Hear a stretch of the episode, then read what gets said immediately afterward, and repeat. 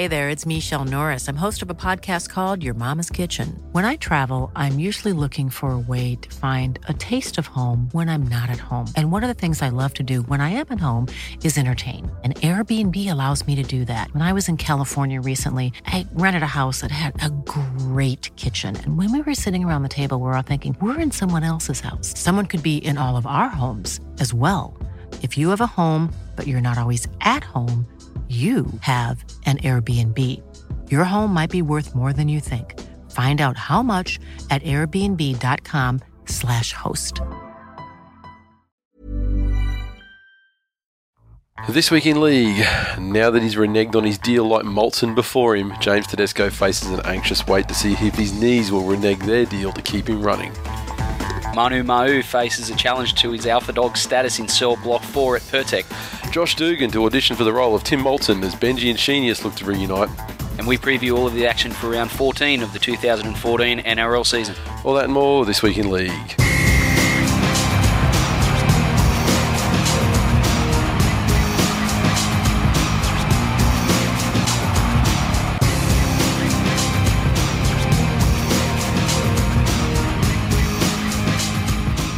Welcome to episode 158 of This Week in League. I'm Nate. And I'm Glenn.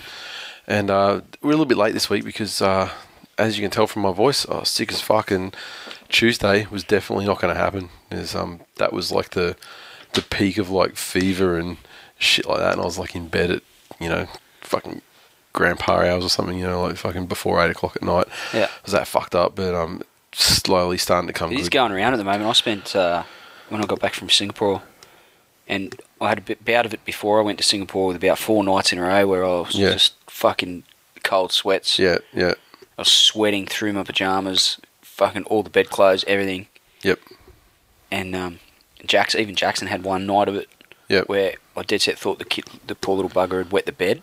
He was that sweating. It yeah. just like it soaked through all his pajamas into it. Like the mattress was even Yeah, damp. I had yeah. to fucking drag him in, you know, to lay down next to me. Poor little bugger. So it's definitely going around. It's fucking nasty though. It knocks you, knocks you Oh, out. I thought I was I thought I was getting sick last Friday night, and then I was like, "Oh fuck, I'm going to wake up on Saturday like fully, you know, fully sick." And I've got to go down, bro. yeah, yeah, fully sick, bro. And then I've got to go down to Byron for this fucking jiu-jitsu camp for three days training, like two sessions a day for three days, and I'm just going to be fucking dead, and I won't be able to train, and blah blah blah. Wake up on Saturday, all good, but then two one and a half hour sessions of training, two and a half hours of sparring, going out, having dinner, getting fucking smashed, going to bed, not getting any sleep because I had dudes from the Caboolture Academy in the same like dorm. There's four of us to a thing, and uh, like Caboolture, loose Caboolture units in there, and they were just fucking. They they went harder. There was a for whatever reason there was a hens night there on Saturday night. And so this, one of these guys in the Caboolture just come and he's like, oh, I don't know what fucking time he came in, but he's turned the light on. Everyone else was asleep. He's going, oh, fucking who'd marry, who'd marry a chick that would fucking pull her boobs out, pull her boobs out and show them to me? Said, who'd marry that? And he's like going, and my foreskin's pulled back. Like, I fucking, who'd marry that chick? and he's like, that's the kind of looseness, and then, so that I don't even know what time that was. I don't know how much sleep I got then. So then Sunday, it's full on training, and, and then it's the actual official team dinner on Sunday night. So that was even looser, and um, I remember we we were just kicking it with some backpackers and um, drinking and shit like that, and then the this place where we were staying was directly across a park, a car park from the brewery at Byron Bay. So it was like, you know, 20 metres walk to the, this brewery. So I was just fucking loose. And uh, they, because of the Byron Bay Hippie Council, you know, they try and close shit down early. Yep. So um, they, were, they were kicking us out at 10. But the um, professor who oversees everything, he um, had the foresight to ensure that there were numerous cartons waiting for us back at this bar at the backpackers place. And so then it was then, then people were going around, you know, smacking their beers on top of. You know, if you had if you left it, the top of your beer without your thumb on it, they'd come over and smack it so it'd froth it up, and then you had to scull it. And the people who couldn't scull the beer at that point had to put on a a, a brewery shirt that they bought a female crop top that they, you know, if you couldn't scull your beer, you had to you had to get this female crop top on. Jeez, I would have been rocking a crop top because a I can't drink beer, and, uh, Oh. and I can't really scull alcohol either. Then it got it got real culty as well. Like um, they were um, you seen Wolf of Wall Street, right? Not yet. Okay. What I a fucking surprise. Yeah, I know. Well, I mean, I've I've, I've saw it. I, I watched it over three separate times through the day on Fridays when I'm when I'm off work. But um, yeah, they started doing like the Matthew McConaughey thing. And people know the scene with Matthew McConaughey in the restaurant. Started doing that, and you know, so I was getting all, all trial and shit. But it was good. But and then I then I got home like what? Yeah, it's what two and a half hours back. So drove home on Monday afternoon. Got it back here about four thirty. I was just sort of coughing and everything, but I wasn't sure if that was like just from no sleep and you know green medicine and all that sort of stuff on the Sunday night, or if it was actually sick. And then by seven o'clock, I was just fucking shattered and um, all over, sick as a dog. So thankfully, the cold and everything held off. The Byron Bay hippie mega flu, mega virus, it held off until um, after you know grading and everything. So Probably called vegan. so I could uh, so I could level up. But yeah, other than that, so yeah, it was a very very worthwhile trip. Apart from the um, I'm sorry. I'm sorry to hear you're not feeling well, mate. yeah, but uh, it was an It's awesome me being trip. very nice and showing concern for your welfare, Nathan. Yeah, thank you. I'm a nice person. I've always Yeah. said that about myself. Yeah, that's very nice. The uh, main memory is, is karma because this backpacker chick was fucking trying to trying to fucking just like hang out with me and these two other guys, two, another guy and another girl, and she was trying to. And I remember one stage she was like just like twenty or something like, and I remember I just got so fucked off with her dumb kid bullshit. I just turned around. I had some pods out of a fucking snack machine. Like this is about fucking two o'clock in the morning. Oh my god. Just fuck off and let me eat my pods in peace, for fuck's sake. So I just yeah, want to eat my pods. yeah, so that's uh, yeah, karma. Fuck off. Harsh, man. It was, it was. Now That was ice. feedback. The show must go on, and uh, feedback. Slerius has said uh, he's uh, he got his second perfect tipping round this season after going three years dry. Listening to our previews and discard anything they have to say pays. Fuck you, bitch! I got fucking 100% last week, and I got one wrong the week before. In fact, I managed to in one of in my tipping comps. I managed to tip a perfect round. First time in about three seasons. I I missed out. There's one game where I went back and forth, back and forth three times before the actual game started, and I fucking landed on the wrong one, and that was the one I got wrong, and it was the Cowboys one. And in the end, it was close. In the end, I mean, because I was at first I was like, obviously it's going to be Parramatta. Then I was like, ah, fucking, you know, Thurston after Origin Yeah. always goes pretty hard. And I ended up landing on Cowboys. The, the, the final change I made, I landed on Cowboys, but the rest of them I got easy enough. And um, since I started trying to, like, there was a couple of weeks ago where I started trying to get them wrong, just do the opposite. Since then, I've risen 31 places in the competition. so it's ridiculous. So now, I'm, you know, I'm thinking I might even be able to break into the first page the way I'm going. Anyway, Slerius, it's So, yeah. uh, fairly harsh and Go fuck, fuck you. yourself. Uh, JR underscore buff was a serious one saying, I think it would be in Fulton's best interest to talk to or seek advice from Adam Ritson. Thoughts? I don't get the, the comparison. He I mean, because Ritson, actually had he had like a tumor, like Yeah. it was like it was unfortunate. He got he copped a knock, and because of the knock, he got a They did scan that ultimately precautionary found that ultimately found like brain tumor or something, which probably saved his life getting that knock because it and it enabled them to detect what you know otherwise may not have been detected until it was too late. Yeah, exactly. That's that's my take on it. Yeah, no, that's I have a similar opinion. Um, the Maybe talk whole to Gordon Fulton- Tallis or you know someone who's like a clearly fucking spastic. Jeez, that's rough. Ben Ikin, Mark Gasnier. These guys are showing advanced signs. They're of- all on TV. these these How guys does are that all happen? these guys are all showing advanced fucking you know traces of dementia.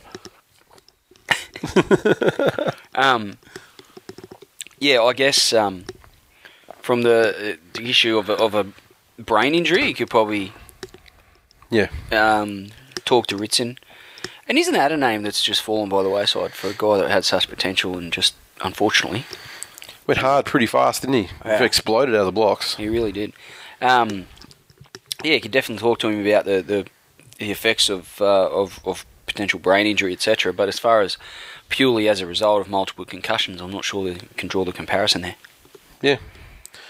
Now, um, NRL CEO is on Twitter. It's fantasy underscore NRL CEO said uh, that we always have a good laugh about Blake Ayshford's defence. So he made an infographic to prove it. Did you see it? very impressive. It was very good. And he basically had like you know set up in columns. He had round one through round thirteen, and he had a column for tries for and a column for tries against, And a picture of Blake Ayshford. and a picture of Blake Ayshford at the top and the bottom. And uh, the the simple stats were that he's played ten games, won two, lost eight, eight hundred minutes for one try. 14 tries against. So, uh, yeah, Jesus. it really was a no brainer to throw that money on his opponents. right there. Indeed. Uh, what have we got? Unky D. I've got to give him credit. He's uh, he was tweeting shit to Todd Greenberg, and Todd Greenberg was retweeting it, not getting the fact that he was being fucking sarcastic or you know he didn't pick up anything. For example, he sent him one. He sent one to Todd Greenberg and Buzz Buzz Rothfield and said. Shane Hayne is excused poor recent performance due to stellar effort in last year's grand final, 2013's Eddie Ward. And Todd Greenberg retweets that. And then he says, "Look what our mate Todd just retweeted. He missed my sarcasm uh, given away by calling Hayne 2013's Eddie Ward." Then he goes, he's, "He's just retweeted another one. Sarcasm goes over his head, doesn't it?" And he's retweeted another one where he um sent he sent Buzz and Todd Greenberg a message that said, "My sarcasm went over TG's head. Eddie Ward was a 1995 grand final ref with seventh tackle try and other appalling calls." And Todd Greenberg retweeted that. I got blocked for less than that. Really? Yeah. Yeah, old Chrome Dome blocked me. I think I called him a grasshopper dick or something, but or Rice Krispie dick or something with a dick on the end of it. oh, look, you know, at the end of the day, Buzz Rothfield and Todd Greenberg have, have provided by far the greatest highlight in Unky D's life. Um, Yeah. And, you know, good luck to him. Meanwhile, they both blocked me. Pardon me. a lot about you and Unky D at the same Yeah, time. uh, Slerius. Hey guys, this week in Brazil, this week in league in Brazil update. The guys loved the last episode despite not understanding what the fuck you were talking about. They've requested more swearing, if that was possible. Fuck them. and a shout out to uh, am I Portuguese correct? Over uh, over Melio Loco, meaning the crazy red, the buffalo, and uh, Giuliano. He said obrigado. So uh, thank you. I say uh, pura. We are huge in Brazil. Caralho. huge in Brazil. I just want to know if all Brazilians wax their pubes. That's what I want to know. Is that you know the term Brazilian is obviously uh, it's well known, but you know, do the boys the big you know the big red Yep, and uh, Giuliano? How they going? the buffalo. The buffalo. Fuck me, that'd be a job to wax the buffalo. Pura, the buffalo. He'd have to be, he'd, you know. He'd, Yeah, have to, he'd have to be smooth as a baby's bottom. Yeah, and, and takes you know, doing, though. and fit, fit, you know, complete with a, a baby's a baby's arm holding an apple. I mean, he's not called the buffalo for no reason. As all Brazilian men are, I've heard. I mean, you know, you're not, you know, you, you're not called the buffalo unless you got the horn, right? Yeah. But there you go. There's a bit, a bit of love over there in Brazil, and you know, big, I'm a big fan of Brazil. I'm a big fan of your jiu-jitsu over there. I'm a big fan of your women. Study it myself, and uh, you know, respect to uh, the Gracies and uh, the Machados and uh, and ev- everyone else over there. Uh, now, what have we got Ian from Facebook? Ian Saguna, he's back. Saguna. Good evening, fellas. Is it me, or has everyone had enough of the three cunt journalist reporters in Paul Kent, Phil Rothfield, and Danny Weidler? Firstly, Paul Kent. He should change his first name to Paul Cunt, or he should first change his name to Paul Cunt because that's what he is. He thinks he's made the big time by appearing on NRL 360 or Sterlo as a co-host who knows all about rugby league. When you've won a TV Logie, Mr. Cunt, come find me and I'll personally shake your hand in congrats and break it in the same process. Careful. Then there's that red cheeked Phil Rothfield, another journo cunt who thinks it's right to bag other teams, but when you criticise his lovable wooden spooners to be the Sharks, watch out because he can't handle it. One and and next thing you know, a blog war begins, which he tends to lose. He has no he has a no dickheads policy. Sometimes, yeah, he's apparently. He's blocked himself. Sometimes when he has live blogs, me and me and my mates would go on and ask him questions irrelevant to the topic, like, "Why are you such a fucking cunt for?" His cheeks are so bloody red you can mistake him for the Saw character. Uh, lastly, there's Danny Weidler, the biggest cunt of them all. Another Mr. Know-it-all. Well, he thinks he does, but he knows fuck all about the game. His mail is as rubbish as Blake Ayshford's defence. It's a shame Ben Teo didn't go Jake the Muss on Uncle Bully on Weidler in that interview last week because he was about to smash him a beauty. But I do have a feel-good story about this cunt. Story goes a couple of years ago. He was on a golf course when a golf cart lost control and ran over both his legs and broke them. Every time I see him at the footy, I tend to scream out to him, "Hey, Danny, the golf cart coming for you again." How unlucky would you have to be to get a golf cart and run over and break your fucking both your legs? How could a golf cart break your legs? I mean, unless it was like you know an actual someone was using like a, a Hummer. As a golf maybe, cart. maybe he's calcium deficient. Yeah, maybe. Well, he doesn't have a fucking spine, does he?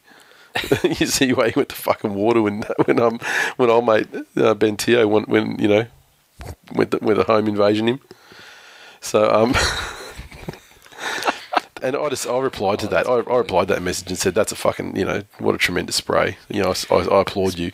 Saguna at his best. And he's just like, oh, "I've never I've never seen Saguna go off like that before."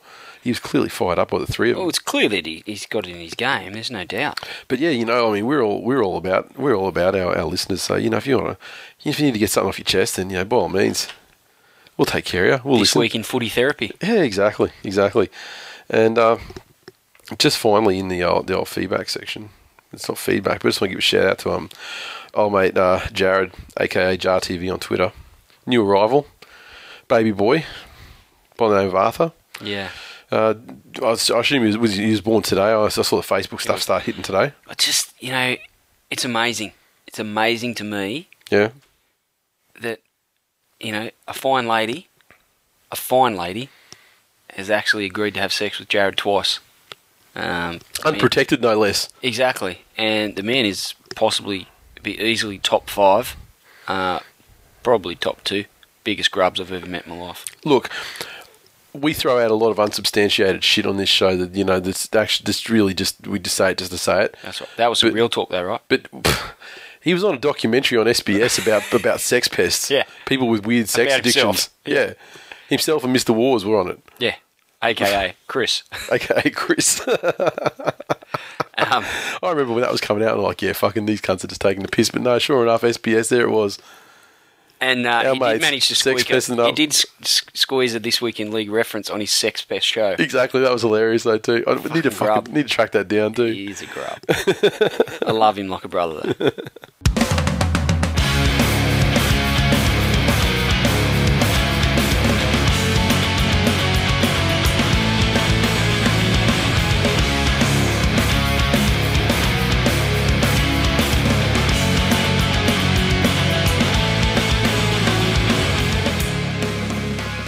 news. And uh, firstly, Origin sides are out. Well, you know, Origin sides in one case, Origin squad in another case. I guess we'll just have a quick discussion about what we think about the whole things. Um, New South Wales changes made um, mostly through injury. In that, uh, Will Hopper, Will Hopoate, Hoju comes into the side, Josh Dugan in the side. Uh, they're named in two and three respectively. And uh, other than that, the only change we're seeing is Greg Bird comes back into the side, obviously because he's not suspended this time. And uh, we've seen that. Uh, that So who makes way for Bird, sorry? T Rex has dropped for Merrin. Okay. Well, he's because Merrin comes in, so that's then that's a seventeen. That's a bench position for T Rex. So who is who? You're the New South Wales guy. I know. I've, it's funny when you see the players all listed like that. You think, who the fuck? Like because uh, Tamou, Watmough, and uh, and Luke Lewis, uh, uh, they were benchies last time. So who was in the fucking lock position? It's fucking mystifying to me. It's like they've, they've pulled a Swifty and like there's some vortex of a player.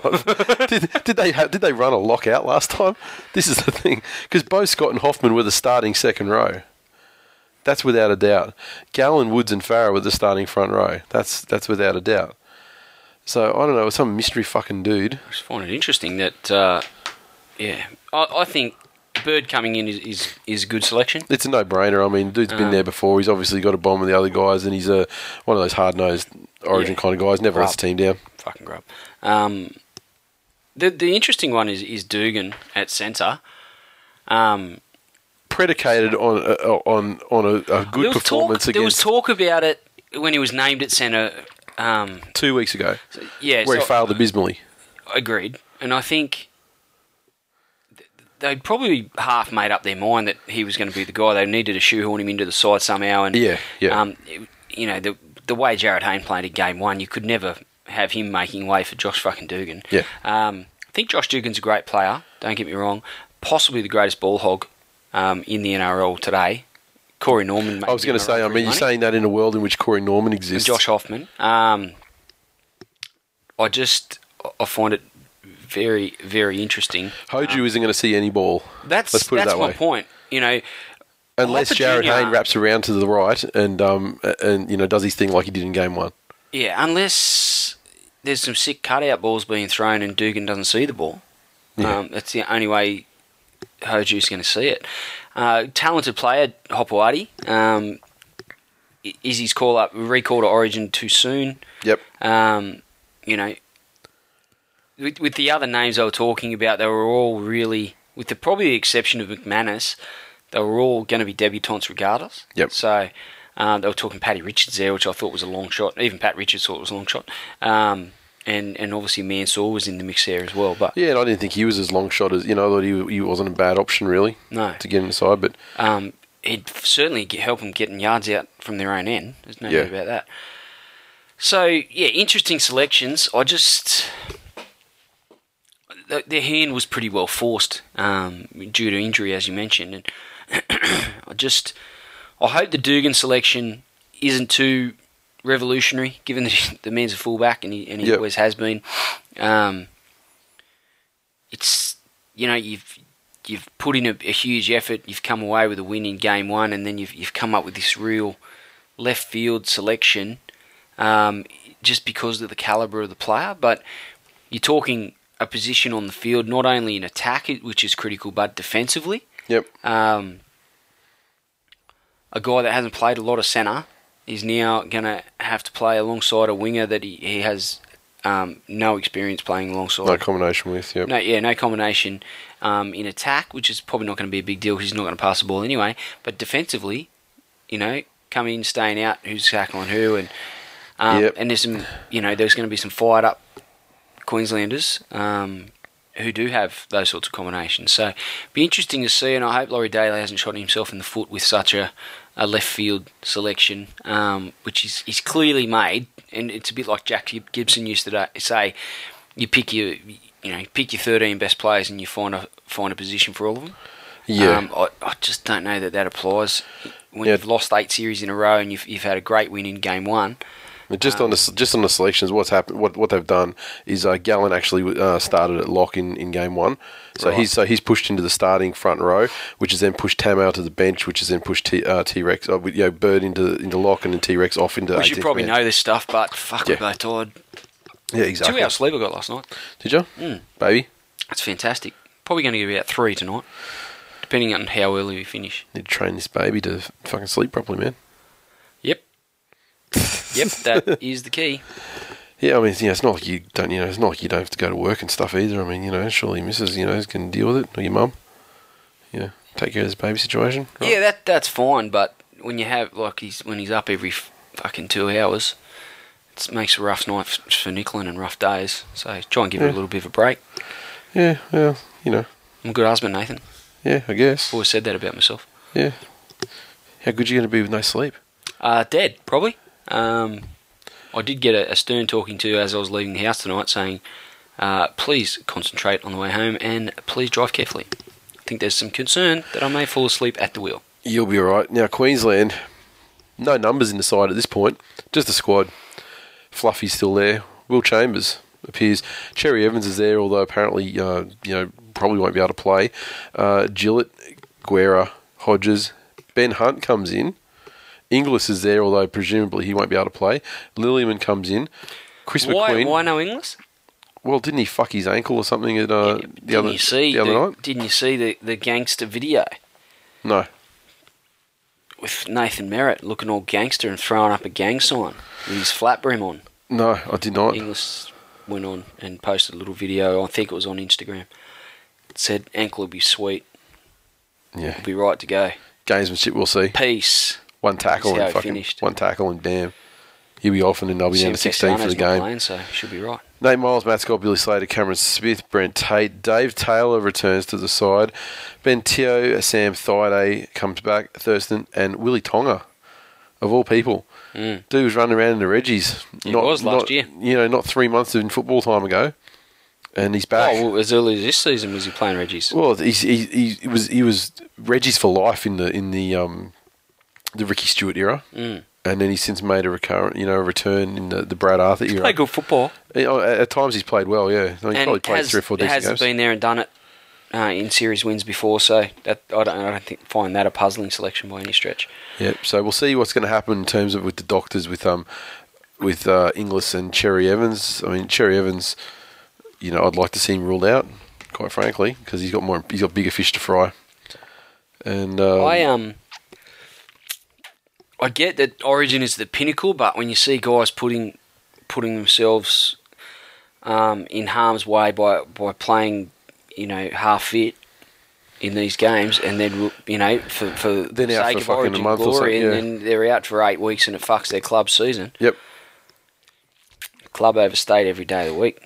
yeah, and I just wonder, when you know, when it comes to the doctors, what happens there? I mean, which does the club doctor even get a say, or is you know the, the Queensland doctor's like, I don't give a fuck, we just need to get through one game. Yeah, exactly. know, like like- how much you know, how much focus are they going to put on on long term player welfare over the course of the season when Yep. you know we just need to win tonight. Exactly. So uh, you know, hopefully he doesn't play, and uh, you know, if he doesn't, then it's just another further nail in the coffin of uh, the Queensland side. Now, um, I just uh, the Ben Hunt selection. He's playing good football and he has improved dramatically this season. Um, bit early, I would suggest. fucking, he, uh, you know, he has been. He was he was the captain, if I'm not mistaken, or was Alex Glenn the captain of that 2008 20 side?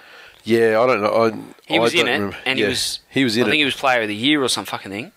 Yep. And here we are, six years later, talking about him realizing his potential. Like, Yeah, fuck me dead. that's all right. He's done it sooner than fucking John Sutton and Braith Anasta.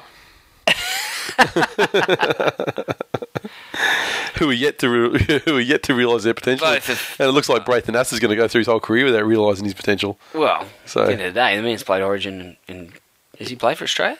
I don't know. He didn't he deserve it if he did. No, Just I- like he I'd didn't deserve to play Origin. Wow, He's done, he's done one good thing in his entire fucking life, Braith Anasta. that field goal against Tigers. Yeah, yeah, sensational.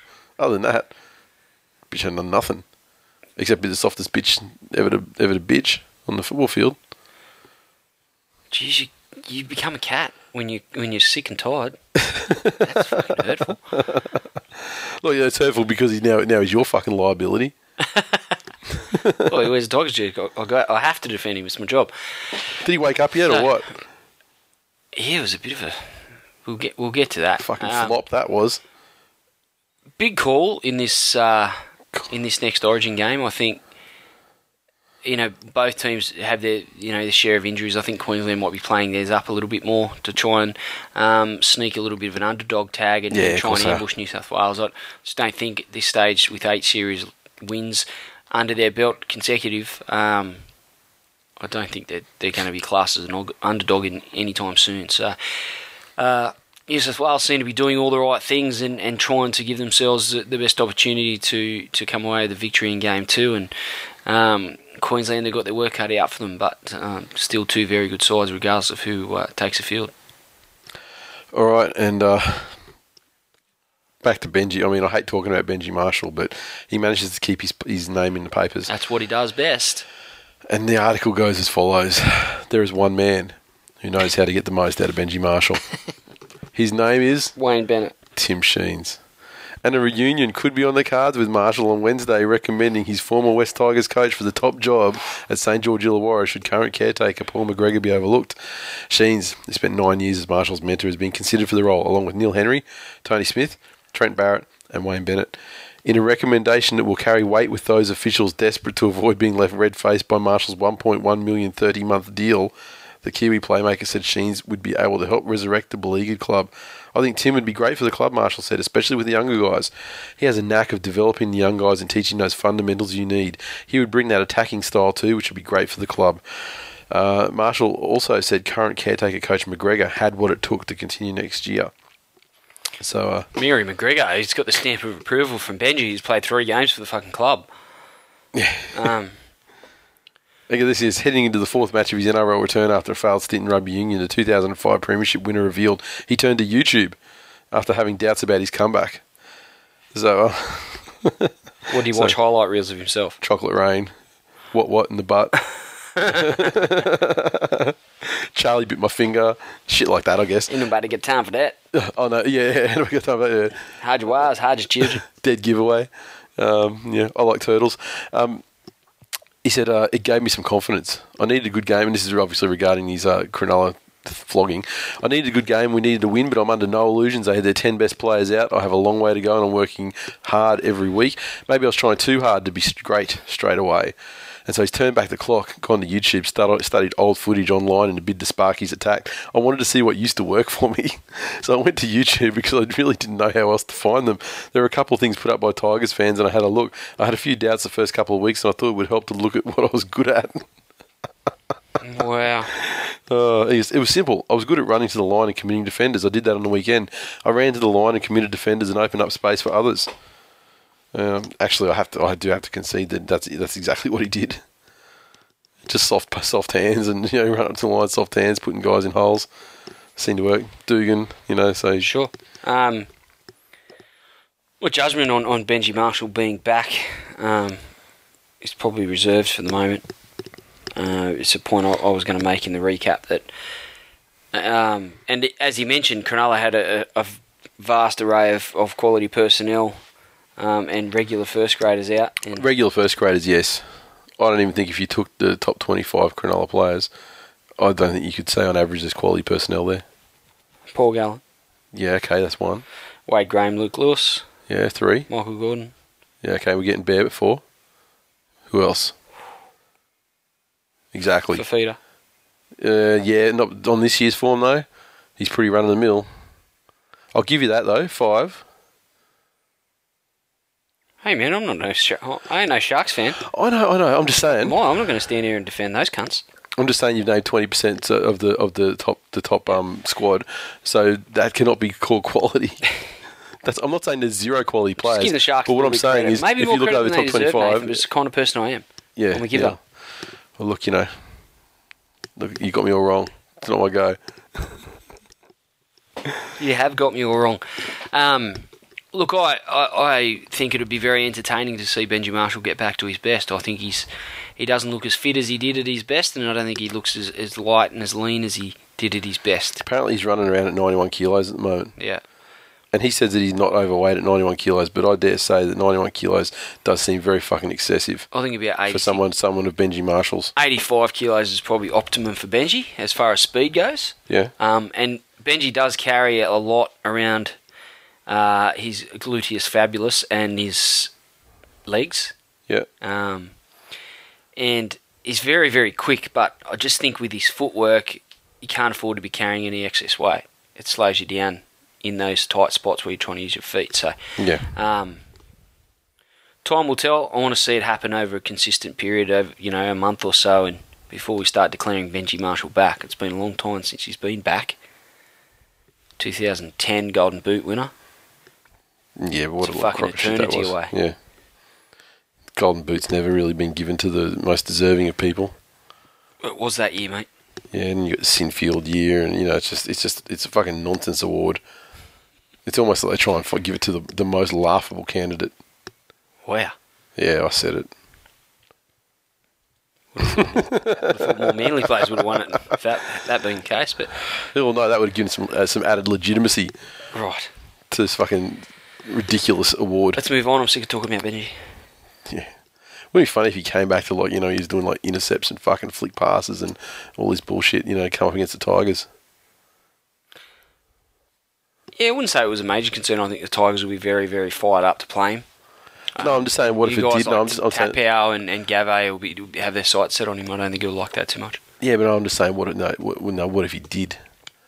Imagine if he turned back the clock, it's like 2005, and like got fucking five tries, set up another three. I would uh, stand and applaud Nathan because I'm a, a very fair and reasonable fan. And how would you choose to applaud by baring your arch cheeks at the television set? Look, I, look, as I said, it'd be very entertaining to see Benji get back to his best, regardless of the opponent. Fuck off. I'm Glenn Blakely. Yeah, yeah, and uh, you are full of shit. You would dead set fucking. You'd, you'd be you'd be just about at the point of fucking. You'd be, you'd be checking to see if there was frozen Mars bar in the freezer if fucking Benji carved the Tigers. Well, you- you'd And have looking- to ask the for- question looking as for a sturdy why, doorknob. You'd have to ask the question as to why he couldn't have found that motivation uh, for a club that had given him everything Um, Yeah. Why it took leaving, going to another sport, failing, coming back with another club, and then firing up with a chip on your shoulder to play the Tigers. Where does that come from? Just doesn't make a great deal of sense to me, Nathan. That would be the question I was asking if this completely and utterly ridiculous situation happened to occur. Parramatta. Uh, I wonder if a number of NRL clubs have expressed an interest in signing Danny Wicks for the 2015 season. He's set to return to rugby league next year after serving a four-year WADA ban and 18-month prison sentence for drug supply. He was released from jail in March after being found guilty of drug dealing. On a contract worth around 300 grand a year before his arrest, the 28-year-old is unlikely to command anywhere near that sort of money as he seeks a second chance in rugby league. He met Eels officials on Tuesday, but the club stressed negotiations were in an early stage. We've had preliminary discussions with him, but we're aware of a number of other clubs have as well, an Eels spokesman said. There's been nothing further than that. Any discussions we've had have been at an initial stage. His manager, Steve Gills, confirmed to Triple M that Wicks had been shopped around to a number of NRL clubs, but no offers had been officially tabled. Danny has no offers from any clubs. There's preliminary interest from a few clubs. Danny remains banned from playing football, uh, Grafton, or otherwise until late September. So, uh, given their struggles up front, the Dragons are another club who've been linked to Wicks, as have the Knights, who are struggling for forward depth. What sort of shape's he in? Apparently, he's back to uh, back to his playing playing shape. 287 kilos. I think it was like the number they said was it's to me it sounded like astronomical, like something in the fucking ballpark of like 160, which sounds fucking far too large.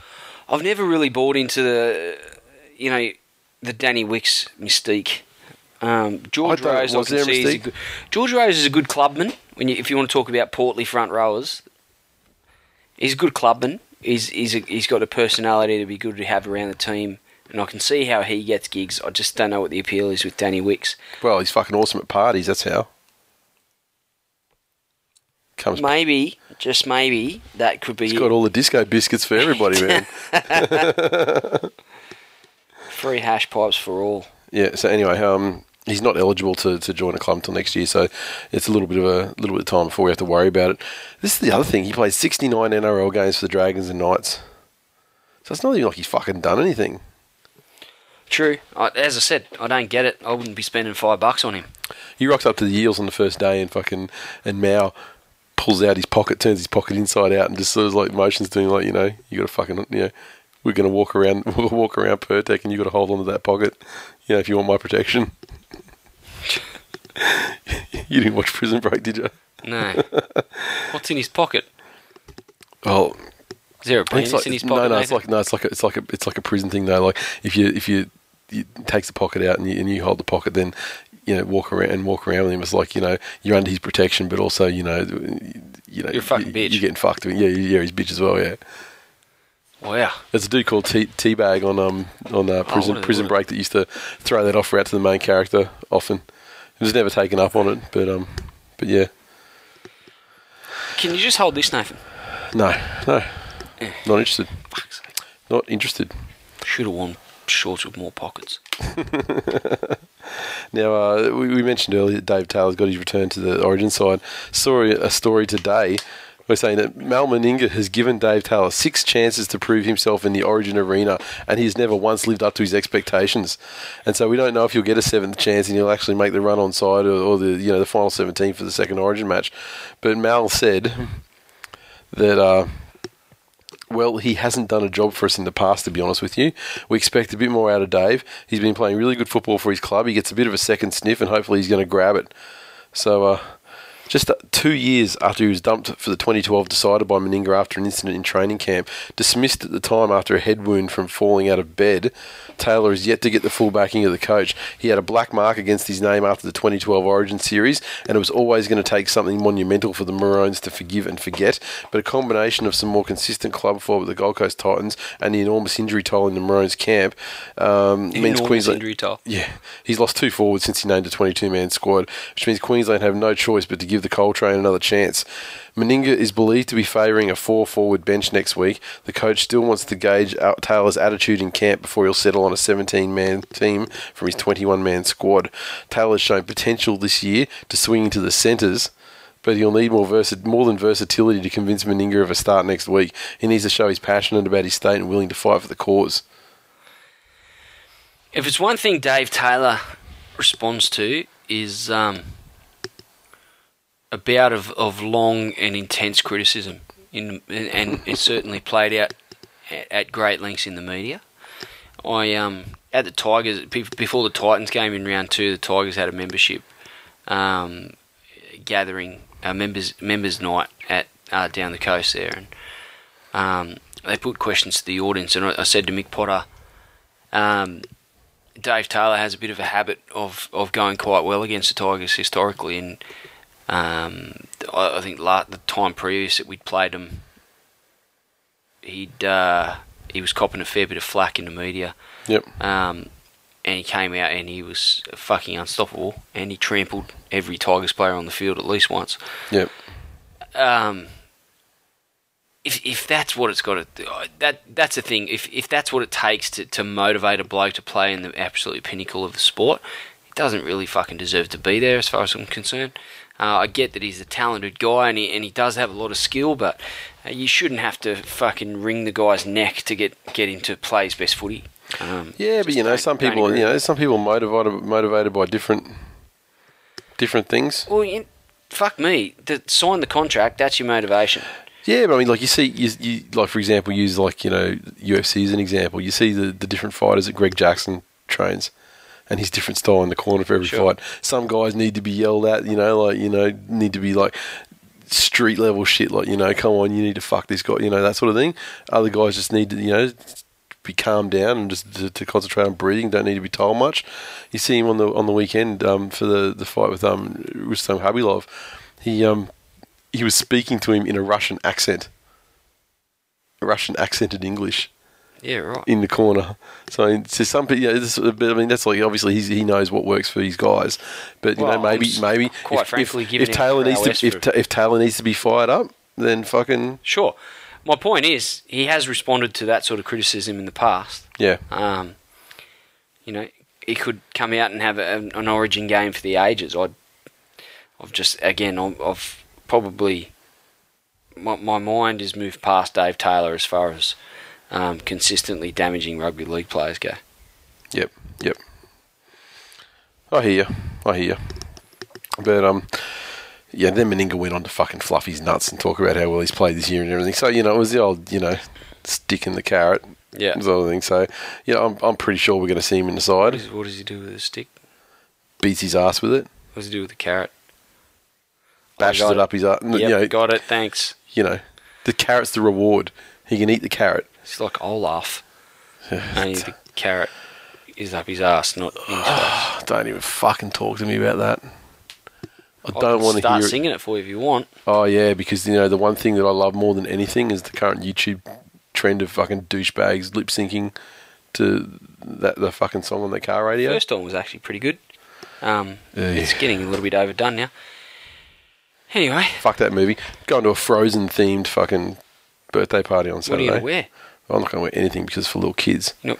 I'm just So you're just going to show up there. nude? Oh, gonna- that'll be fitting, Nathan. Yeah, I'm gonna show up- Oh, it's a little kids' party. I'm not going to. I'm just going to be nude. Righto. I'm just going to fucking spray myself in Santa snow and paint my dick orange and go as Olaf. How about that? How about you never come within 50 feet of my kids? But this is for this. Olaf? This this this this is for this is for for a niece, and um, d- were you aware? I wasn't aware until you know today that it's actually impossible to get any fucking frozen merchandise of any kind. yeah. It's actually like it's not possible. It, you know, even it's difficult to get it from the states. Even like dolls of like the two fucking main ones. Forget about it. Apparently, they're going for up to a thousand dollars on eBay. Fuck's sake. People buy, and like costumes, like a dress or something. Like you want to dress like one of them, or whatever. Yeah. The for a little kid's costume. My size? No, no, something like for a little, for a little, Oh, okay. little girl size. Um, well, yeah, so your size. Like, they got like five hundred dollars or something. Unfucking believable. I was reading a new, was reading a news article, and places like Target and that aren't going to get those like these supply of these fucking dolls and that until like July, and then they're going to get you know like eighteen thousand. And some online places just get they've been smashed by pre-orders. They can't even fill pre-orders for the next batch of stuff for that for the stock they don't even have yet. Wow. And like just unfucking believable. It's a phenomenon. It, it really is. It's not even that good. Oh, I thought Let's be was- real. I thought it was pretty good. Oh, it's fucking one of the most overrated fucking Disney movies I've ever seen. Certainly nothing on anything Pixar I've done. Well, you know, it's better than a lot of Pixar, obviously, but you know, not you know, not better than like you know the the holy you know trinity you know the the Toy Story movies and you know movies such as that. Cars. But, um, yeah, yeah, Cars is one of the lesser works, I, I, I believe. Jackson come at you. I don't- Fucking I- spider monkey. I don't, I don't, I don't hate the first one. I mean, Killer likes it. I, you know, I don't mind it. I'll watch it. Second one's a bit shithouse.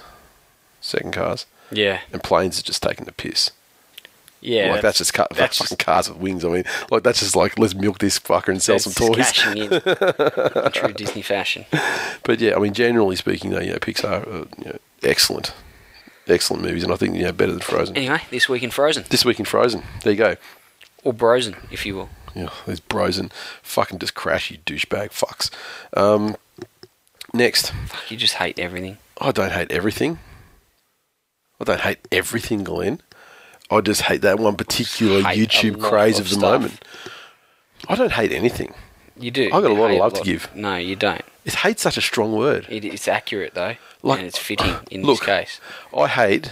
You could probably You just said you don't hate anything. Now you're going to rattle off a list of fucking things you hate. well Why the thing, you say I the hate everything? things I'm closest to hate, like because I don't feel the emotion of hate. But if if I did, there'd be like probably you couldn't even feel you couldn't even count on one hand the number of things that I hate. Really, Right. Like, That's a dogs, revelation. dogs, storm, this Asla. Who else? Frozen. I don't hate Frozen. I just think I just find it overrated, but I don't hate it. I mean, you know, um, well, I, I would say Au- Aubrey. Aubrey, I don't know if she loves it, but she doesn't know what it's called though. she ask, ask her what she wanted to put on. She go, she wants to watch Olaf. Right. That's what she calls it. So she doesn't even know it's called That'll do. Yeah. So Let's move on. Sandor Earl. Speaking of, of Frozen, his NRL career is frozen, but will it get unfrozen? Look at that! Fucking, that's a that's a brilliant segue. I couldn't have done a better Look, segue. We're fucking talented people, Nathan, and it should come as no surprise. I couldn't have done a better segue if I had fucking ridden in on a fucking Segway. on a, on a two wheeled upright fucking personal transportation device. Okay, um, he's finally been advised of a hearing date before the NRL's anti-doping tribunal, which he'll face more than 30 alleged breaches, covering both use and trafficking of banned substances. The first and only player to be sidelined as part of the ASADA's lengthy inquiry into the NRL and AFL has been told a hearing will be held in the last week of this month, the same week that Trent Elkin, Cronulla's former trainer, will have his appeal heard against a two-year ban. Earl's legal team was sent an amended notice listing a range of alleged anti-doping rule violations stemming from his time at Penrith in 2011 and at the Raiders in 2012 and 2013. Based in Phuket, since he was stood down from competition in August last year, he's expected into country later this month. However, it's unclear whether he will take up their invitation to appear before their tribunal. The complicating factor is his separate fight against charges brought by Asada in the Administrative Appeal Tribunal. These proceedings began on Wednesday with a directions hearing aimed at having this matter expedited. His lawyers are contesting whether he should have been added to Asada's register of findings, a development that occurred a fortnight ago, and are understood to be hopeful to have the matter resolved in the player's favour by the AAT by the end of August. So, they re- it's, funny because the now the NRL has more on him. They're alleging more stuff on him than, than what Asada are willing to put their name to. So they want to put the use, attempted use, trafficking, attempted trafficking, and possession of prohibited substances. Not only the CJC twelve ninety five that we've all heard about, but also um, other shit like a growth hormone, somatropin, selective androgen receptor modulators, clenbuterol, and the testosterone blend sustanon. Fucking hell. It's a it's a bit of a sorry tale. I don't know that. Um, I think Sandor Earl, for in large part, until I hear the, the the findings of the tribunal, I'm probably of the opinion that he was a bit of a fall guy.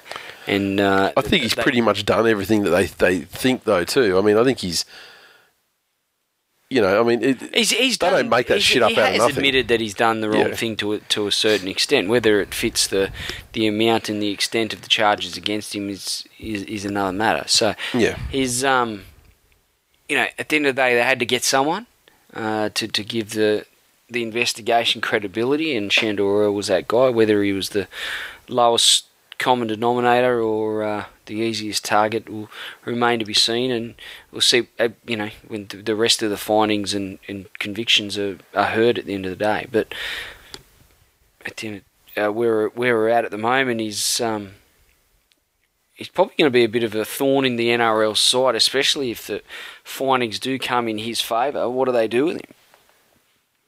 Or you just go back and play for Canberra again? Yeah, I don't know. I mean, the winger, Canberra could uh, or do with the player. Canberra could fucking use him, and it'd be and you know it'd be nice to see them get one back. after, after all, you know, the you know the poor behaviour guys they've had to you know release and see. But you know, I don't I don't know whether he'd actually play NRL again. Maybe if he clears his name, he'd you know he'd fuck off to England or you know, clean slate. Yeah, Something like that. Apparently, being reasonably successful, um, owning a gym, gym in Thailand, and um, so he's at the end of the day he's a personal trainer and those sort of things. Yep. But he obviously wants to uh, get back and prove a few people wrong in footy. And finally, Liam Fulton. Grant Mayer said that uh, the club would ensure Liam Fulton, who suffered his fourth concussion of the season last weekend, received the most comprehensive medical advice before the veteran second rower's playing future was questioned. He was tackled by uh, David Fa'alogo, as we spoke about uh, before we recorded tonight, during the Tigers' victory on Sunday. Fa'alogo was not charged by the by the match review committee on Monday. Nevertheless, Mayer was so incensed that the two referees failed to notice the hit on a player with a history of concussions, he phoned the NRL's head of football, Todd Greenberg, to complain. While Mayer was reluctant to speculate on Fulton's immediate future, he acknowledged there was a greater issue at stake than his personal demand for action. I'm a humble administrator, not a doctor, Mayer said. I'll make sure we have the proper medical advice before we even begin to look at the worst case scenario. We have a duty of care that we make sure Liam is getting the best medical advice possible. I'm certainly concerned. I don't think anyone wants to see a player suffer four concussions in 13 rounds.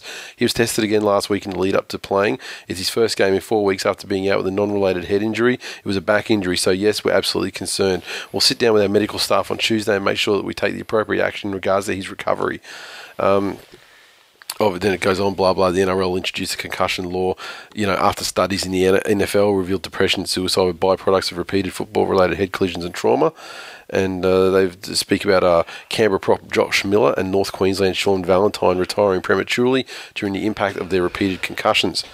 Um, Fulton brought attention to himself earlier this season when, after being among the first players to be stood down because of the new rule, he said after being knocked out on 10 previous occasions, he'd accepted that dementia would be his NRL legacy.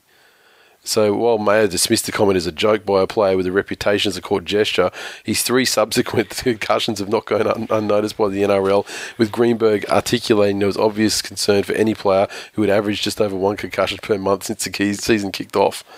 Wow, that's a fairly damning statistic. It is, isn't it? Um, I have to say, you know, footy is footy, and you you get head knocks, and you get your head in the wrong position, and um, in the way of oncoming traffic on the field, and, and you can accept that as as shit luck. But you see, you know, a player with a history of concussion laying pretty much prone on the ground, and someone comes along comes along and throws a cheap shot on him. I think Far Fa'alogo should have a little bit more of a case to answer than what he has, which is zero. Um, look, Liam Fulton's a good clubman. He's, he's certainly great around uh, around the ruck with his defence, um, and we'll certainly miss that. But I just I, I think it's probably before you know I, I made the comment on the weekend that in 15 or 20 years time we're going to see a 60 mi- 60 minute special on the on the ravaging effects of Parkinson's on, on or you know or a similar condition on Liam Fulton. Yeah. So I'm just uh, I'm, I'm very con- concerned for his welfare. He's got a young family, um, and you know there there is more to life than football, and I, I hope he realises that and doesn't. Uh, if the recommendation is that he, he should probably give con- retirement a considerable uh, uh, nudge, then I, I hope he takes that on board. Agree. I mean, at the end of the day, you know, you got to earn your money. You got to do, you know, you know, football's football, but you know, your life is something that should be lived, you know, for many, many, many years after your football days are over. Exactly right. And uh, you know, it's all one, well and good to make jokes about it while you're young, but at the end of the day, there's like a quality issue that comes into play, and if your brain's fucking scrambled, then you know, and not only that, I mean, it actually hastens your death as well. You know, Sure. the dementia and that sort of thing. So, you know, not good, not good, Liam.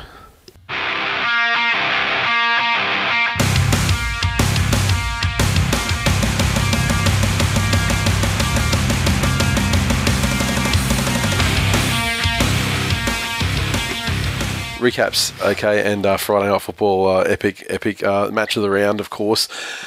At Brookie, Fortress Brookvale Brookvale's mighty Manly Sea Eagles 32 to feed the Canterbury Bankstown Bulldogs 10. And uh, the scoring went as follows. Uh, Manly's 32 came from tries to Steve Matai, Jesse Sene-Lefao, Peter Hiku, and a double to the Prince of Brookvale, Brett Stewart. Jamie Lyon. record now? Oh, fucked fino, but it's pretty, you know, it's Has he got more tries in games? no, no, no. He wouldn't have more tries in games. Um, games at Brookvale, but he'd be he'd be close to parity. He wouldn't be he wouldn't be even. He'd be, he'd be lower than that. But I mean, it's it's you know still pretty high. Um, Jamie Lyon, unbelievable, five from five conversions, and many of them from out wide. And he got a penalty goal. And uh, the Dogs' ten points came from tries to Mitch Brown, Chase Stanley, Trent Hodkinson, one goal from two attempts. Yeah, entertaining game, I think, considering the conditions. Manly uh, played a pretty good brand of footy. Um, Eighty-seven percent completions yeah, at, really at full time. it up uh, through the middle and, and, you know, good kicking game and, and solid handling. Unbelievable, and, and considering like when you know when the game's sort of you know when it's a blowout like that at the end, it starts to wind down a bit. I think they dropped the ball in their own half in their last three sets, so you have to wonder if they would have nudged ninety if they hadn't have had those last couple of sets there. Yeah, they very, um, you know, they're obviously quite motivated to play the Bulldogs um, at any time, and, and this point of the season, when uh, probably starting to look to, to the to the end of the Origin period. Um, and what you're going to be able to do at the back end of the year. This is these are important games, and um, that they they played like it was an important game to them, and that they had all the motivation in the world, and and the result speaks for itself. Um, there was that opening 15 minutes of grit and grind, uh, with both teams were very very good, um, and threw the, the everything in the kitchen sink at each other. But um, I think in the end, the, the three tries in seven minutes from Manly really blew the game wide open, and the Yep. Dogs showed that they couldn't go with them, um, and the game was won then and there. Um, I think this result for for Canterbury will probably actually hold them in good stead for the finals. They know where they need to be um, against sides like Manly this season. Um, I think 2012 they probably were, were a class above a, a lot of teams in the NRL. Um, and went on to make the grand final as a result. Last year they came back to the pack quite considerably, um, and this season they, you know, they have been travelling along uh, quite nicely, leading the comp for, for a long period as well. And um, yeah, I just I think you know as much as this is a tough night, there's enough positives and things that they can learn from the game that um, it's it's good experience come finals time. Well, they competed for about thirty minutes. Probably better better team for about thirty minutes, but um, you know after they got behind, they just dropped their heads and they couldn't go with them. And um, and the thing is as well, like Canterbury and over, are, an overrated side as well. I mean, three wins, three one point wins in a row, and one they snatched another game they snatched off Newcastle at death as well. That's eight points that you know that could have gone very well, could have gone either way. Um, wins are wins, my friend. yeah, and that's you know teams teams that jag that jag arsey wins often do feel that way, but um you know I think they're going to come back to the they're, they're going to come back to the pack considerably because you know luck only goes so far. Didn't you just beat Newcastle in the death as well? Oh, don't be ridiculous. I don't know what you're talking about. Mm. I mean that was you know as far as I, I mean I remember when we There was a played. good 14 seconds left or something. I remember we played Newcastle, and I remember all I remember is just outright domination, or at least a game that was well in hand until the time we decided to ice it. But you know, you know, potato, potato. Life of Ty. Josh Reynolds is a poor man's Foran. Just ask Des. He tried deep throating him to sign for the Dogs. Yeah, Foran is is is a fucking sensational. he has gone player. to another level this season. And But um, Cherry Evans on one leg was fucking so much better than anything the dogs could muster. He was making half breaks and like just controlling shit on one leg until he was, you know, till fucking Desi said to sweep the leg and Kasiano delivered. football, mate. If you can't handle it, don't be out there. Um, but yeah, my point was for and he's gone to another level this season as a footballer. He's um, he's always had that toughness, but his class just shines through. Absolutely. Uh, where are we? Uh, 40 zip. If I was in the trenches under fire with no way out, I'd want Foran by my side. You wouldn't die wondering. Is that echoing what you just said? Uh, Pretty much. Need to beat us. It's so good to see Snake have such a killer game at Brookie. Honourable mention to Ferris, best game in a long time. Hash Chapo is annoying. GT351 underscore Johns. Shitty conditions, pathetic, horrendous ground, dogs poor, and too many errors. Manly deserve that win. Dogs will bounce back. I had to edit that for ed, I had to edit that for grammar and spelling. Oh, he's appalling for spelling mistakes and gram- grammatically Exactly. incorrect. So I mean, it sounded very measured, but you know, I could have sounded like a, I could have sounded like I Could a, have sounded like John a normally brain damage. Yeah, exactly. Uh, Kerem Karan, a haiku of my thoughts, seeing Cherry go down. No, no, no, no, no. No, no, no, no, no, no, no. No, no, no, no, no. Hash hiku haiku. Andy underscore Siegs. So the Bullgrub's biggest player does late hit on the legs of a guy with injured legs. Should we be shocked? Hash Bulldog scum. And the Ben Z. Solid Manly W. Another 20 point loss for dogs in conditions suited to them. They're lacking execution. Hash better call Roger Rogerson. Which is probably the only only hashtag that Ben Z probably hit the jackpot on all week, I think. And uh, next on Friday night as well, Parramatta Eels 18 to feed the North Queensland Cowboys 16 out there at Pirtek. And uh, this one, the points went as follows: tries to Junior Paulo, Semi Radradra, Ken Sio, and Jarryd Hayne.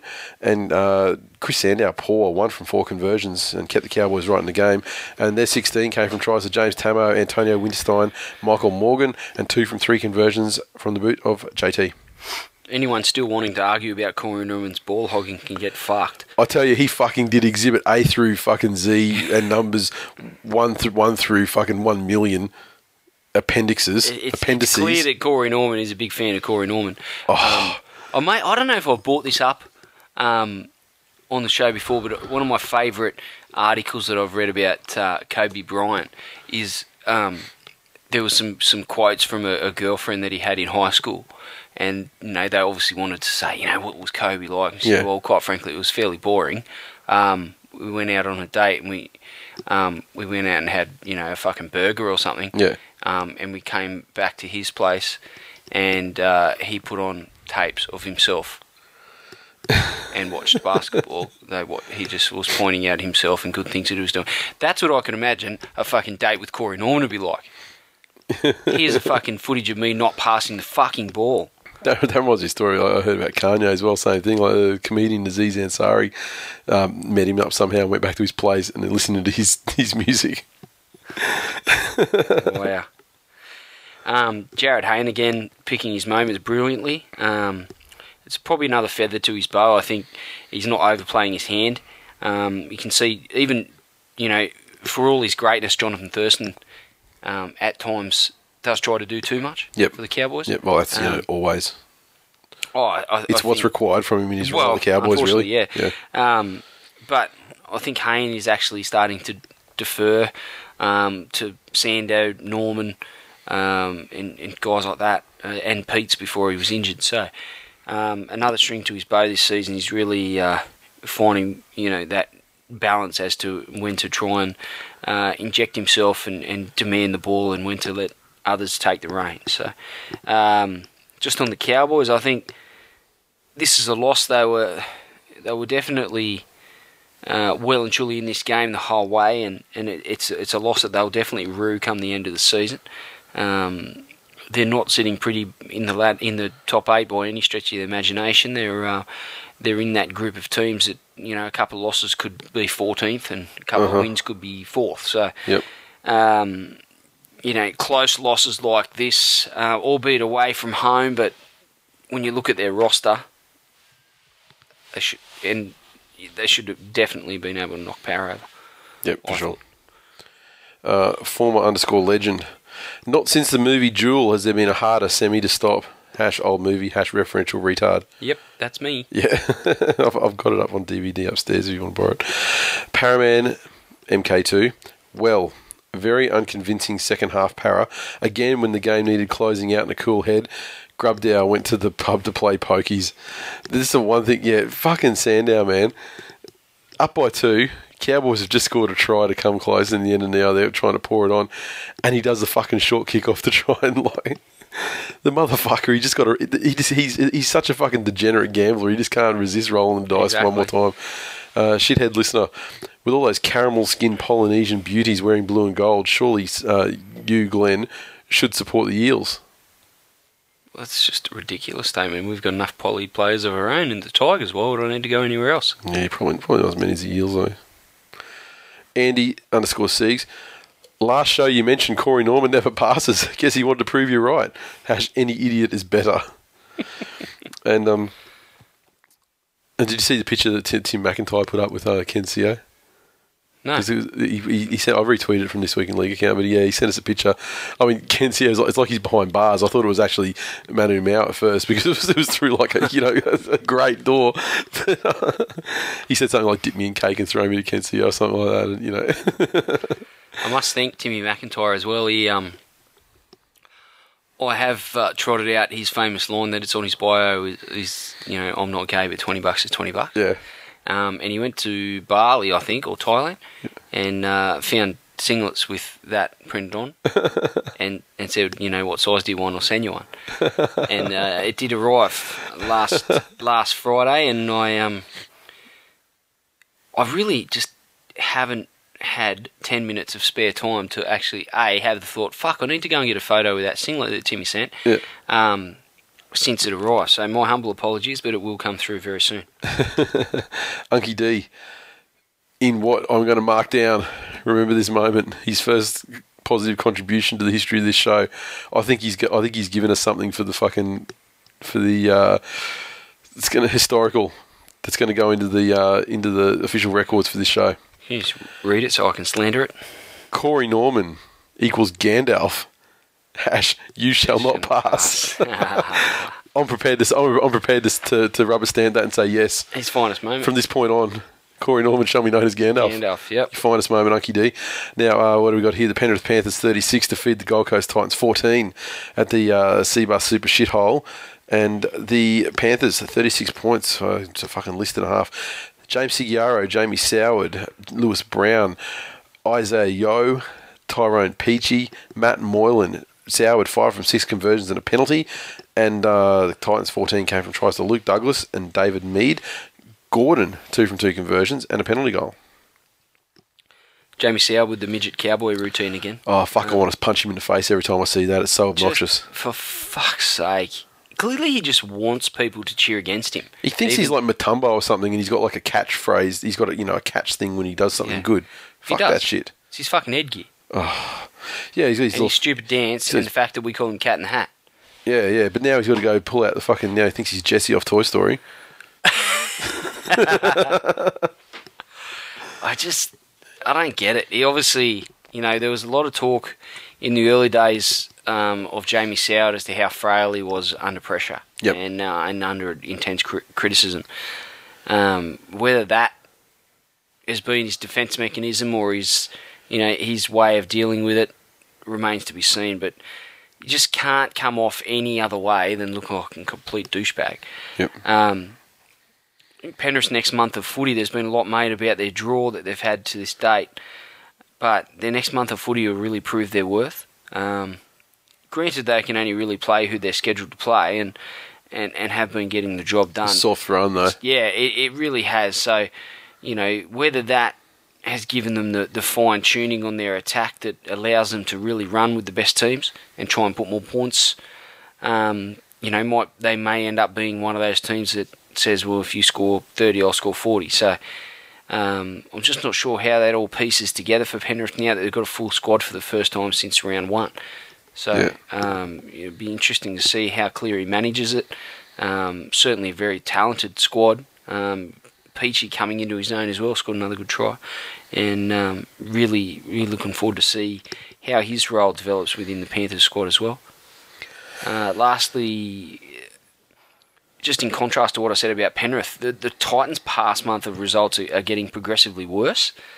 Um, just real fundamental errors uh, let them down from, from being super competitive in this game, and from people that really should know better. And Zillman, he's how he's keeping David Mead out of the fullback spot is beyond me. Yeah, Because Mead, I mean, every opportunity he has, he seems to be, it a real winner. Yeah, and you know, you got to reward the guy for good form. Exactly. You know, you don't Cardi's plan. Dashing Dan one. Greg Bird's flatmate must have glassed him. Obviously, in reference to Greg Bird taking, uh, getting a bit of claret spilled in that match. Shunter eighty six. Peach showing the form that had me in the perm claiming he'll be the revelation of 2014. I Also shows, yeah, also shows Cronulla's recruitment sucks. Well, that's exactly true. I just love how It's finally stuck. perm. It's finally stuck. It's, it's he's. If I was Batman, the perm would be my alter ego. In my own mind, I am Batman. No, he'd be, he'd be like your nemesis. That's exactly the word I was looking for. Yeah, That's one of those moments where I fell asleep with my eyes open. not a hyperbole moment. yeah, Do you want to know what nemesis means? no, I'm good. I got it. I got it. I'm all over it. but you didn't get that reference either, then, did you? No, Fucking hell. Ay, ay, ay. This is what I got to deal with, people. Hit him up on the Twitter. You know what I was doing. just not that bright. Yeah. But speaking of the perm and uh, and Ninja and all the other Penrith nerds raving about fucking Peachey, he's um, I've got to give him credit. They picked it at the start of the season. He picked up a ball in broken play, you know, off a ricochet off a kick. He had the jump on every cunt in the first place, and then he just ran and scored. True. Let's fucking relax a little bit. His last three games, he's done things that have uh, have contributed to uh, you know to some good results for the Pan- Pan- Penny Panthers. Fuck, this is a real struggle. I've got to tell you. And I'm the sick one. Sorry. I'm the one that's sick. I'm the one that's sleep deprived, and fuck, this tap out needs to kick in very quickly. Tap out energy drink. If tap out shouldn't that put me to sleep? Not Maybe it's maybe, maybe it's past its half life or something, and it's just like fucking cancerous now. Michael Darren seventy nine. Put the pistols away, Soward. It's the Titans for fuck's sake. No. The Ben Zed. Segeyaro is the most electrifying hooker in the comp in the last month. I'm sure 17, the 17 Gold Coast fans who turned up were enthralled. And Good uh, player, and it's good to see him getting lots of minutes. Um, yeah, but I think Kingston's coming. there. so. Yeah, Kingston's coming back though, so I think he's. those and they've signed uh, Coruscant as well. So Yeah. how that fits in, uh, whether he's strictly a backup or, or, or whether they're going to rotate their minutes quite considerably. his statistics, like uh, when he when he starts, and like and like you know as far as like super coach and stuff is concerned, like his points per minute Yeah. is fucking astronomical. Um, twenty three. There was a discussion about you know him going to their games, the Titans games. He's a Titans fan, and he's trotted out these this uh, pack of statistics: six home games, two wins, four losses, four 85 against 162. Cardi coach, Zilman fullback. Fuck pain to see that. Shit fan, nevertheless. don't I don't agree with that attitude, but you're entitled to your opinion and to uh, follow your side as you see fit. Very um very uh understanding, Glenn. I am Nathan. I'm un- uh, I'm an understanding man. Just having speech problems. Yeah, evening. you haven't I think you're stroking out from that tap out. I think you're, you're I think you've uh, you, you've taken some of Liam, Liam Fulton's dementia on board. St George Illawarra Dragons thirty defeat the Cronulla Sutherland Sharks at zero. What the fuck? The Dragons. Their points came from tries to uh, Peter Matiatia, a hat trick to Josh Dugan, a double to Jared Beale, and three from six conversions from Gareth Widdop. And the Cronulla Sharks got sweet fuck all. As I said earlier, I just think we need to probably um, dial the, the Benji hyperbole back. Uh, keep the bullets in the barrel for the moment. He, he's carved up a park footy side. Let's be let's be real. Uh, he, I did like the fact. doing it. I like the fact he wasn't running sideways and instead was running and then you know just doing soft, you know, short passes to guys Exactly, and that's always been the key. And I, I'm surprised that he had to watch fucking YouTube videos of himself to get there. Um, Joel Thompson's progressing well at Dragons. I like him a lot more as a back rower than I do as a centre, but um, just a tough nut. And Yeah. I think I've got a nickname for him too, So the security guard, what's that? because he's got a tattoo on the back of his neck. And if you look at it, every time I look at it, you know, security guards, not all security guards, but um, you know, they have, if they're wired for sound, they've got the earpiece in. Yep. And they've got the coil the Yep. cord that goes down around the back of their neck from their Yep. ear. Yep. That's what it fucking looks like. Every time I'm like, the fuck's that in his ear? Is he Can I be talking to the com? No. it's his fucking tattoo. Every time the security guard, it's like one of those coil cords, and he's talking, you You know, know, like Secret Service, something like that. yeah, Yeah. and talking about going cracking some skulls somewhere. But just a tough nut, makes some really hard yards, good defender, um, uncompromising, but you know, hard but fair sort of player. Yep. I liked him at the Raiders, um, and I thought it was an interesting choice from the Dragons when they signed him, but fairly strategic, and it's it's proving to be so. I'd just like to see him get more time in the back row, but I turned around on that guy when he was, I can't even remember what he said, but he was talking shit about Manly before the Canberra Raiders were meant to play him.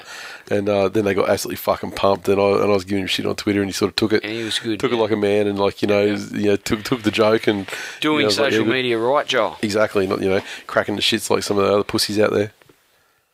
Okay, um, Jake underscore Harper. Commentary talking up Benji as if they don't realise he's playing the worst team in the in the comps at New South the worst team in the comps at New South Wales Cup side. That's true. Dragons acting like they're winning a semi. Fucking LOL. Chapo. Chapo, the creator, for those who are unfortunate enough who want to follow him. The Sharks are so bad, they're making Benji look like he's DCE Yep. the thing I really like about that tweet was that he's gone he, in his brain. He's gone Benji's shit, and and and I want to do a, like a, an analogy where you know people are acting like he's the best, and he's instead of reaching for like Hodgkinson, he's gone DCE. Yeah, and he's, and it he's- shows where his mind's really at. exactly. So he can tweet all the shit he wants on Friday night, but when it comes around to Saturday or whatever day this was. He knows what fucking time it is. GT351 underscore Johns. Thank fuck that is over. It was painful. Put me to sleep. ASADA, do us a favour and rid the NRL of that vortex of poo that is the Sharks. Kerim Karan. I need to quit drinking. I swear I just watched a game where Benji Marshall was good. Hash more rum. Hash Tigers in decline. And uh, Andy underscore Siegs. A team filled with ex Tigers slaughtered by the worst attacking team. More proof of hash Tigers in decline. South Sydney Rabbitohs 34 defeated the New Zealand Warriors 18. And uh, this one, this is a good game. Dylan Walker got a double. Kyle Turner got a try. Dave Tyrrell got two. Joel Reddy with one. Adam Reynolds, five of six conversions. And then we had the Warriors uh, tries to Fusatua, Shaun Johnson, Simon Mannering, Konrad Hurrell. And uh, Shaun Johnson, one from four conversions, which uh, didn't hurt him in the bottom line at the end. But, you know, they could have used them at the time when they scored all those tries. better. Yeah. He should be better than that. Um, Dylan Walker in 2015 is a scary proposition. It's fucking going all right, eh? He's looking Sure good. is. Perfect footwork and his acceleration Yeah. off the mark. Um, yeah, he's uh, he's given some teams some problems, and as we always know, you know, once teams start doing a fair bit of homework on the, on a kid, um, it can bring him back to the pack. But I tell you, his footwork is, is right up there. His speed, and um, he's not afraid to, to take a bump either. He's, Yep. he's he's quite a tough nut. So the Warriors had the lead in this game and and were playing quite well, but Was that try? Was that? I, I've trying to think back through all the games on the weekend. It Was it Fusatua that scored that fucking ridiculous try going out of bounds? yeah, It's one of the best fucking tries. Was it I've- Was it? Was it his try? I'm trying to think about who, which one it yeah I was. know the one you're talking about though. I remember, I was just remember seeing it. I was just like a fucking draw dropped, and I was like, that is like one of the most incredible fucking things I've ever seen. Like, I mean, you didn't, you didn't go And inverted or anything, but you how didn't have many to. have It was we even seen? Like how Oh. many are we seeing now? Where best thing wingers of all just- time they did to take that fucking corner post out of Absolutely. play. Just It's spectacular. added another dimension to the game, and Yep. tries like you know Nofoalumas or or Tafuas or Brett Morris has scored a couple, and Yep. this this one that you just mentioned. So, um, yeah, it's it's really adding that extra element of athleticism to the wingers. Um, always big, strong, fast, but um, to be able to jump, you know, to use Morris as one example, Yep. uh, to be able to jump, take a knock, be upside down, grab the ball, and, and the presence of mind to plant it in the corner um, inside the field of play is it's fairly spectacular. Uh, the Warriors played well um, to get the lead, as I said, but they they really folded worryingly, and that's probably if I'm McFadden, that's probably the most concerning thing for that game is just how they faded and um, you know the points that they conceded at the back end of the game through you know some fairly simple stuff is uh, is something that they're definitely going to have to work on. But um, this game was played in WA, as we mentioned, but Yep. um, you'd have to say the WA crowd is, is certainly doing themselves plenty of favours with regards to getting a team uh, when expansion comes in. Uh, You can't do much more than put you know 20,000 people out twenty there. thousand bums yeah. on seats. Um, when you're not even a rugby league town, um, you know there's some rugby league towns. Um, you know, one on the northern beaches, one on on the Gold Coast that don't get crowds like that. So um, they should be very, very Well, happy you we could with, say on uh, that, their on, efforts and on that, based going, on that, we could say, you know, there, there's some uh, one-team towns that don't get that fuck. that, yeah, they only get they only get like about two thirds, or you know, the people half as much as a one-team the town. People, the people of uh, Perth are, are, voting with their feet, and it's good. Let's hope, you know, be, hopefully they can do it, you know, 13 times a year. Yeah, and that's that's always going to be the issue, and you don't know until you build it. Okay, um, GT351 underscore Johns. And uh, the crowd shot shows that all 9,987 versions of the Warriors jersey are being worn by the crowd. he was actually he was in decent form this week, old GT. Sam McNally, 5482. So it turns out Inglis will be there to see his wife give birth from the next hospital bed. And uh, actually, news just before we started recording, I think the, the they've had the kid tonight Mm. or this afternoon. I believe it was a boy. Congratulations! Not, not sure sir. what the name was. And uh, Uncle underscore DB. Glory, glory, gutsy win. Walker will be unlucky to miss out on that origin spot. And then he's on uh, hash SSTID. We know what that stands for. And he's got hash revelation. We spelled that wrong, but that's okay. You're a Rabbitohs fan. It's cool, good. Next up, West Tigers 23 defeat the Newcastle Knights 20 at Hunter Stadium. The points went as follows: uh, Tedesco, Pat Richards, Chris Lawrence tries. Pat Richards three goals from three three conversions, three penalty goals, and a field goal, defeating the Knights uh, with a hat trick to the Uate Parte. Tyrone Roberts also got a try and two from three conversions. Mullen almost single-handedly got the Knights home with his boot. Um, certainly in that second half, he was kicking into the wing, put on a bit of a masterclass of a kicking game. Um, was was next to unstoppable and, and to, to read too much into, um, without giving up serious. excuse me. I've lost my place there. You're talking about Mullen and his supreme kicking game in the Yeah. second half into the wind. Yes, um, you know that really almost turned the to turn the game um, in the Knights' favour to, to the Tigers having no chance of, of getting home. But Luke Brooks turned the game with a 40-20 when um, when it looked like that they were about to get rolled the Tigers and. Um, and then from there, unfortunately for Jarrod Mullen, who worked so hard to, to give the Knights a sniff, Kurt Gidley had something to say about the result as well. And, uh, And that's the real that's the real truth of the result. absolutely, um, Because while he was off, I mean, it was the penalty. The penalty cost them.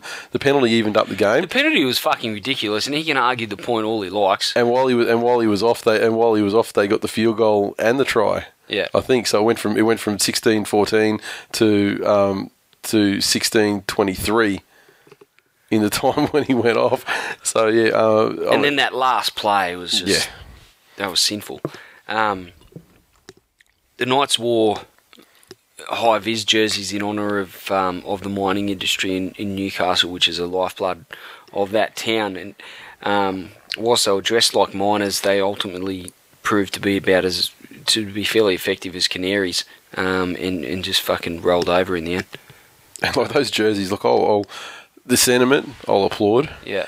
The execution of them, as far as looking what they were supposed to look like, was fucking. They were spot on. They did look like fucking, like you know, like mining you know, I've high seen, vis stuff. I've seen my share of fucking Yeah. orange high vis with reflective tape, and uh, that that was that. They looked the part, but it comes football jerseys, fucking atrocious. Yeah. and even more so You're playing against when you're playing against the Tigers and you're the team in orange, yeah, and the Tigers wearing the white jerseys. I mean, it was not making a great deal of sense. yeah. Um, it just goes to show you can you can win against the odds with a crippling injury toll when you have a team containing multiple gods like Farah, Brooks, Hot Sauce, and, and Richards, who are all brilliant. Um, they all took turns in uh, in steering the result in West Tigers' favour. Farah with his his defence, Brooks with his 40-20 and uh, and laying on a try for Paddy Richards. Uh, Hot Sauce, who laid on a, a try for, for Chris Lawrence, the the, the match winning try in the end, and, and Richards with his goal kicking and a magnificent field goal from 40 metres out, a metre in from touch, snapped it easy as you please. It was almost Braith esque, It was, um, only except except it was to basically help sink the second worst team in the comp. myself in the face repeatedly Yeah. after he kicked it. and it was to help sink the second worst team in the comp after, with a with a man down. So let's not fucking start sucking The Knights were a very motivated football side, Nathan. They still had um, multiple state Oh, yeah, they were- they were- they were- international representatives in their side, and They were rising for Alex all over the place. They were fucking well up, weren't they? They certainly were. And um, look, the, the Tigers uh, played certainly the, the second half with with about one reserve. So it's it was an impressive effort from the Tigers. Still lots to uh, to improve on. Uh, I I fully expected a 13 plus win against the Knights, but uh, the Knights stood up, made it difficult for us, and um, thankfully we were good enough to get home. How about Braithy? Yeah, it was it was an awkward one, but I think he's like LeBron, LeBron slash Wade the second with that flop, hey? fuck, All, yeah, to, all, all, all, all to naught because Robert still fucking planted it down.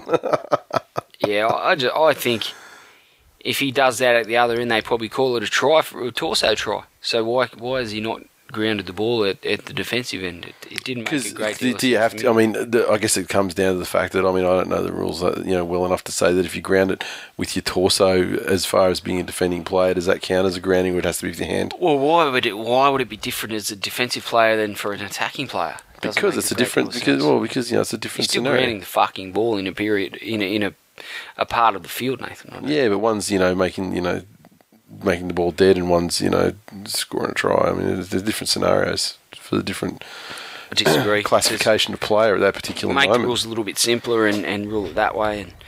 And um, yeah, that, again, lots to work on, but it was an important win for the Tigers. They needed to to stay in touch with the eight, and um, and hopefully they can build on it from here on.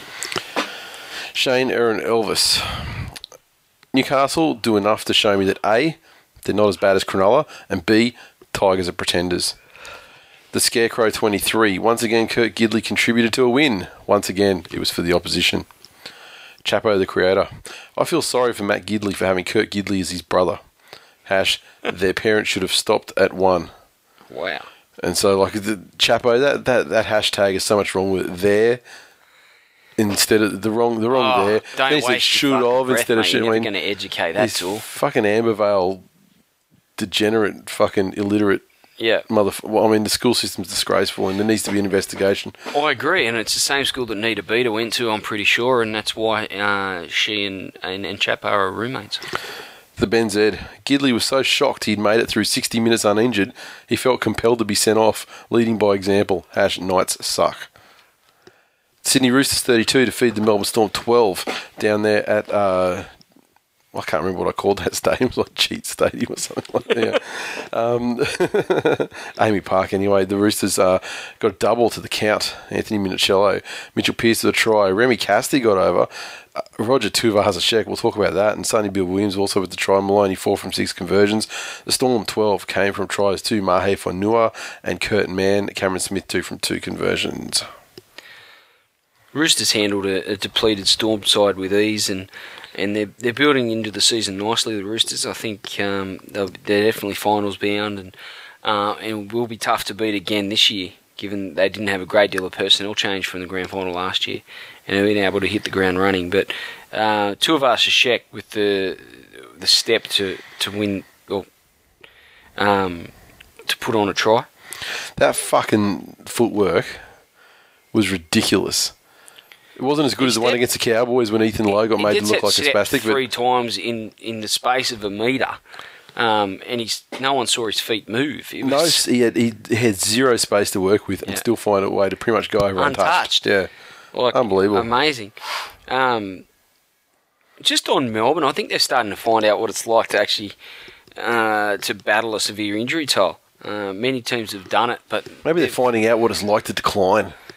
Maybe storm in decline. I'll, I'm all over that. If it makes you shut up about Tigers in decline, I'll, I'll jump I don't, any I don't, I don't say anything about Tigers in decline. That thing just fucking, it's powered by its own inertia now.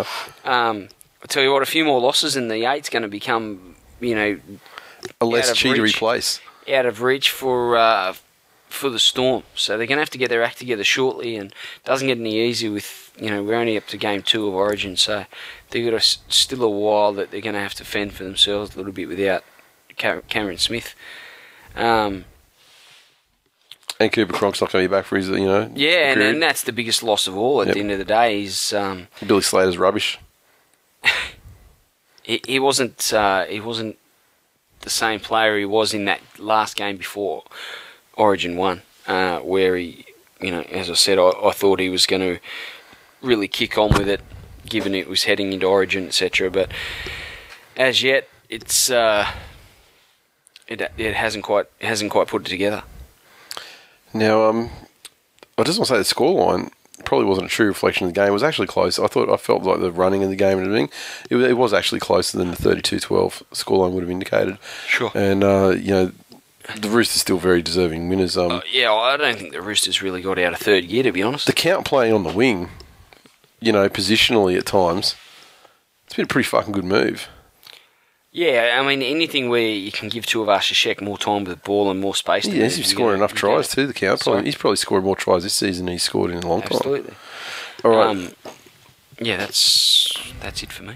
Ryan Finance, RTS, just brilliant on the same level as Hayne in attack well, that's fucking bullshit because he's not throwing the silky passes and, you know, that kind of selective shit that Hayne does. However, footwork wise, yeah, he does some magical shit. I'm not going to knock Absolutely. that. Absolutely. Imagine him at fullback, though. Oh, yeah. It's going to be, you know, another dimension to the Roosters again. Mm-hmm. Tiger underscore Benji. How courageous are the Storm, in quotes. Rabs 100 times. Don't know if they're missing a couple from injury or the whole side from a plane crash. And uh, there wasn't a lot more comment on that game, so we'll go to Monday Night Foot Bitch and the Brisbane Broncos 28 to feed the Canberra Raiders 4 down there at GIO. And the points went as follows Dale Copley got a double. Josh McGuire, Ben Barba, Alex Glenn also with tries. Corey Parker, one from two. Ben Hunt, three from three. The Raiders, a solitary try to Shaun Fensom. Goes um, goes from bad to worse for Canberra. There's no real light at the end of the tunnel. No one wants to go there. Um, and half the players don't want to stay by their efforts on the field. At least that's the way it looks. Um, mentioned Ben Hunt starting to realise his potential more and more every week. Um, it's becoming a little bit of a breakout year, which is funny to say for someone that's been been around the traps for the last six years at the Broncos. But um, just going about their business. The Broncos they're uh, they're putting uh, stringing a few wins together. They're uh, they're going down to Canberra where it was you know less than eight degrees before kickoff, and um, you know going down there with the mindset they've they've got a job to do and they can come home and and you know be out of the shitty Canberra weather and, and away from Ricky Stuart's advances on any any and all of them. So. Um, I've been fairly impressed with Brisbane's last couple of games. They've uh, their game against Manly gave them a great deal of confidence uh, by all reports, and um, any team. Did I say Manly then? Yeah, you just did. Yeah, you did. it's, getting, it's getting out of hand. Um, yeah, they're, they're, they're stringing the wins together and, and getting that confidence up. So, um, teams are starting to realise that they're going to have to come to play uh, to to beat Brisbane, and um, the Raiders are just they're a fucking rabble on so many levels. Yeah, yeah, and the, the, look, the the worst thing is.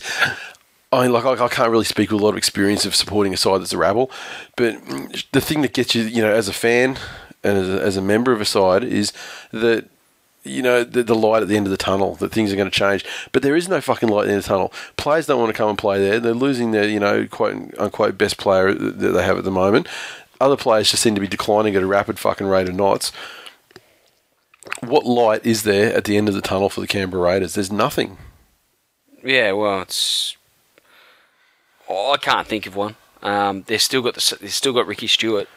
Um, he, he, doesn't have a, a, habit of getting the best out of players at at club level, and um, the attitude of some players. Um, you know, Jack Wighton is.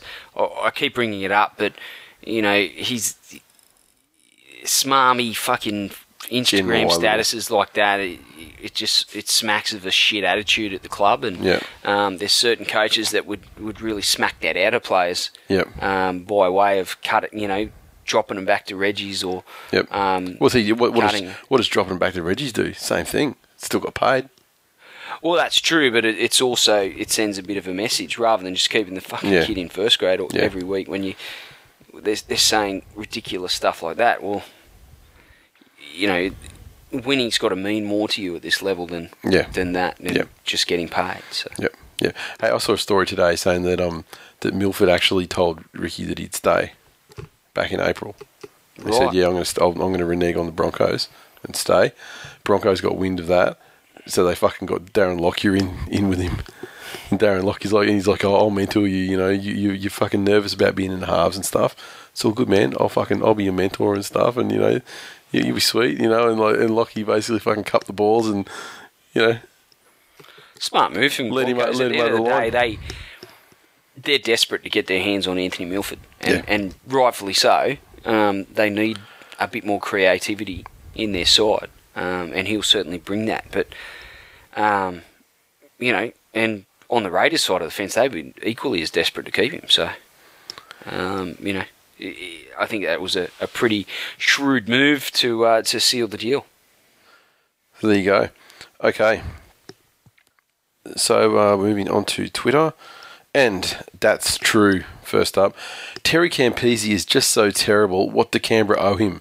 Ben Hunt has just got better this year. Never thought he would. Surely Campese's got to go at the end of the Uh, he's- season. He's, he's, he's bringing nothing. Yep. He's, he's not quick enough. He's, he's not off. He's not asking enough questions of the opposition. Um, the way that he runs the ball these days, and it's it's a terrible shame. He's a quality footballer uh, when he was fit, but he's the game's slowly passing him by as a result of his injuries and um, and hampering his, his efforts on the field. Look, at the end of the day, I mean, you know, when you talk about, you know, you know, people or you know things that things that bring excitement to Canberra Canberra Rugby League. I mean, like John Monahan's dog fucking brought more excitement to Canberra players than, than Campese's doing at the moment. um, where are we? I put the question on Twitter to uh, to Canberra fans. You know, does he does he see out the season in first grade? You know, do you want to you know knock his dignity around by dropping him with the way their season's going? Do you, do you risk it? I don't know. Are they having trouble getting warm bodies? You know, to you know play first grade that they pay. Yeah. But uh, yeah, And then you know Sam Williams. We we haven't spoken about Sam Williams being released by the Dragons on account of their having signed Benji now. yeah.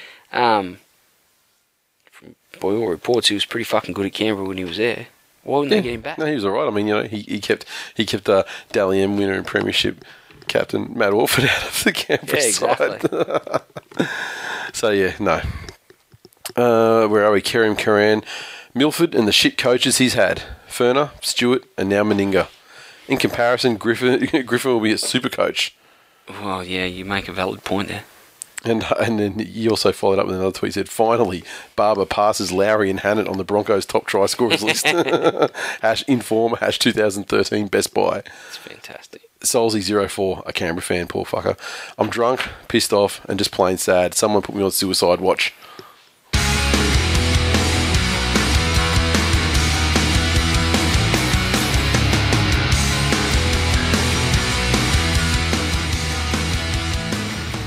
Previews kicking off. It's a shortened round this week. They've basically given all the good teams a bye. And uh, Friday night football, South Sydney Rabbitohs take on the West Tigers. This one, obviously, you know, origin and injury affected uh, as the as these ones are, but um, yeah, Tigers pretty much full strength. Sans uh, Sans Farah and Woods. Is that right? Uh, Um, Braith Anasta named, even though he was knocked spark out. So don't know what's going on there, but they do named, have. A, but then I, heard that he was going to be ruled out. So. well, they got an extended. They got uh, they got a couple of guys on here. They got uh, Akawola in eighteen and uh, uh, Lilia in twenty one. Sure. So they're expecting to make some changes, no doubt. I suspect if uh, if Anasta doesn't play the, the no brainer of, of leaving Luani at hooker and, and moving Blake Austin into the five eight role, um, where he's played a bit of New South Wales um, Cup um, and filled in in first grade already um, in recent times and, and gone very well. So Yep. um, good player, good player, and does bring a fair bit of spark off the bench for the Tigers. Yep, rabbits for their part. Um, not a lot changes there, but until you get down into the into the back line and you got Merritt comes into fullback, and when you talk about declines, I mean, hasn't that motherfucker fallen off this season? And um, Bryson Goodwin, I mean, his name, but I thought he's out for. I thought he's got like an elbow thing. He's out for four to six weeks. Right. So I don't know what the deal is there. And I mean, this team list comes from today, so there, you know, there must be further changes to come. But obviously, uh, Inglis and uh, and Walker, some big losses there for the Rabbits out Yeah, wide. exactly. So look, um, you know, honestly, you look at the forward pack and everything, and the fact that that Farah's not there. You say, well, you know, South can get by based on that, but then their backs, you know, Tigers have the edge there too. So I, I find it really hard to. I, I thought it was a no-brainer to pick South, but now I'm not sure. Don't know. Tigers 13 plus. Yeah, I don't know that's going to happen. 30 Pat plus. Richards first try scorer. Get on it. You're welcome. You owe me beers and probably a free house. Penrith Panthers taking on the St George Illawarra Dragons on Saturday, 5:30 game, and uh, Penrith leading the comp. Dragons, no Dugan, um, no chance. Benji just hitting form. Yeah, but he's he's losing his main running partner, and and Bo Scott's not even there to to do that as a warm body for him. So um, they're gonna have to find someone else to, to read Benji's lines and, and know what he's thinking before he does it, um, as was expected at the Tigers, etc. So, um, but I think the Panthers will be too good. Um, they're in first spot for a reason. They're, they're well deserved competition leaders at the moment, and um, I think they'll do a job at, on the Dragons. That's me sucking up the Penrith nerds. Oh, I'll tell you what, you're going to be. They're going to make a statue of your balls at Penrith Nerd HQ. Um, yeah, I mean Penrith are going to win this one, no doubt about it, and just continue their soft run. And I mean, when are they going to play a fucking top side.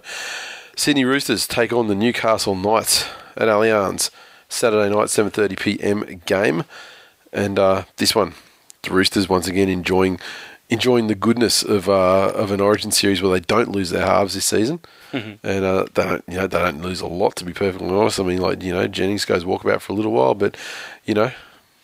Mitch Aubusson always fills a warm-bodied spot in, in his in his absence. Um, I, ca- I can't see the Knights doing too much in this game. I think the Roosters are starting to hit a fair purple patch of form, given that their halves aren't playing Origin, and um, I think they'll handle the Knights fairly comfortably. Yeah, I mean they don't lose a lot through Origin the, the Roosters this this season anyway, season, yeah, and so I don't think there's enough there's not enough disruption to give the Knights a chance. That's for sure. Sure. Okay, and we have on uh, Sunday afternoon the Canterbury Bankstown Bulldogs take on the Eels, ANZ Stadium.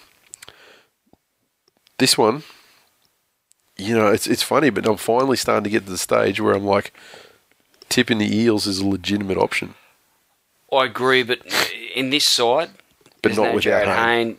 Hayne, no Hopoate, Yep. no Willie Tonga, and no Nathan Peats. So And this is the thing is Willie Tonga's named here in number four jersey, and this once again this that's is the the, typo. is it yeah you reckon? Has to be. Well, who's in? Who have you have you got a team list for him now? I mean, I only grabbed No, this my iPad's just decided to pack it in. Okay, because I yeah I only got these team lists and everything together today, so I'm not sure what's happening. And the thing is, Queensland have got like about 22 players in that squad, so everyone may not make it. So there may be some players that are ruled out through injury for Origin. There may be some players that are returned to their club. I guess. No, that's So whether they return to their club in time, that's that's probably you know the big the big issue. But um, at this stage, let's assume that there's no Tonga, Hopoate, and uh, and Hayne, Yeah. and just the fact that Hayne's not there alone is enough that takes this side from a you know an improving side, you know, uh, you know to to good goodish side. Uh, it you know it drops them right back down uh, a number of levels. You know, on their part though, the doggies they lose their halves. And uh, this time their halves are named as Reni Maitua and Damien Cook. Jesus. And I'm quite sure I haven't seen Damien Cook in action before. Uh, I just I can't go against the Bulldogs to be quite honest with you.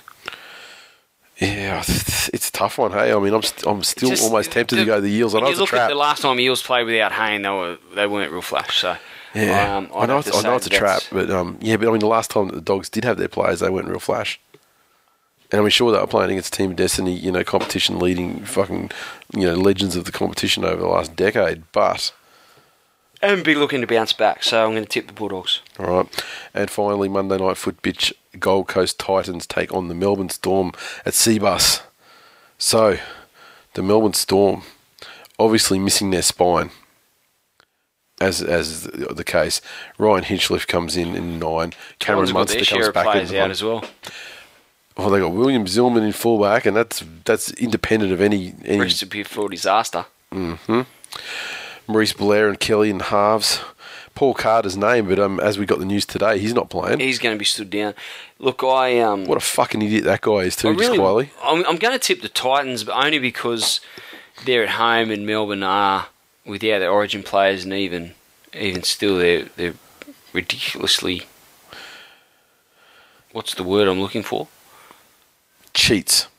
Okay, that'll do. They're ridiculously cheats.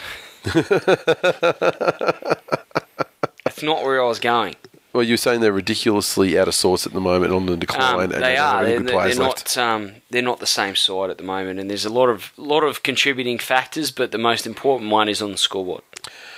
Uh, do you think that the tactic of the Storm uh, having 21 players versus the, the Titans 19 is going to provide overlaps for them?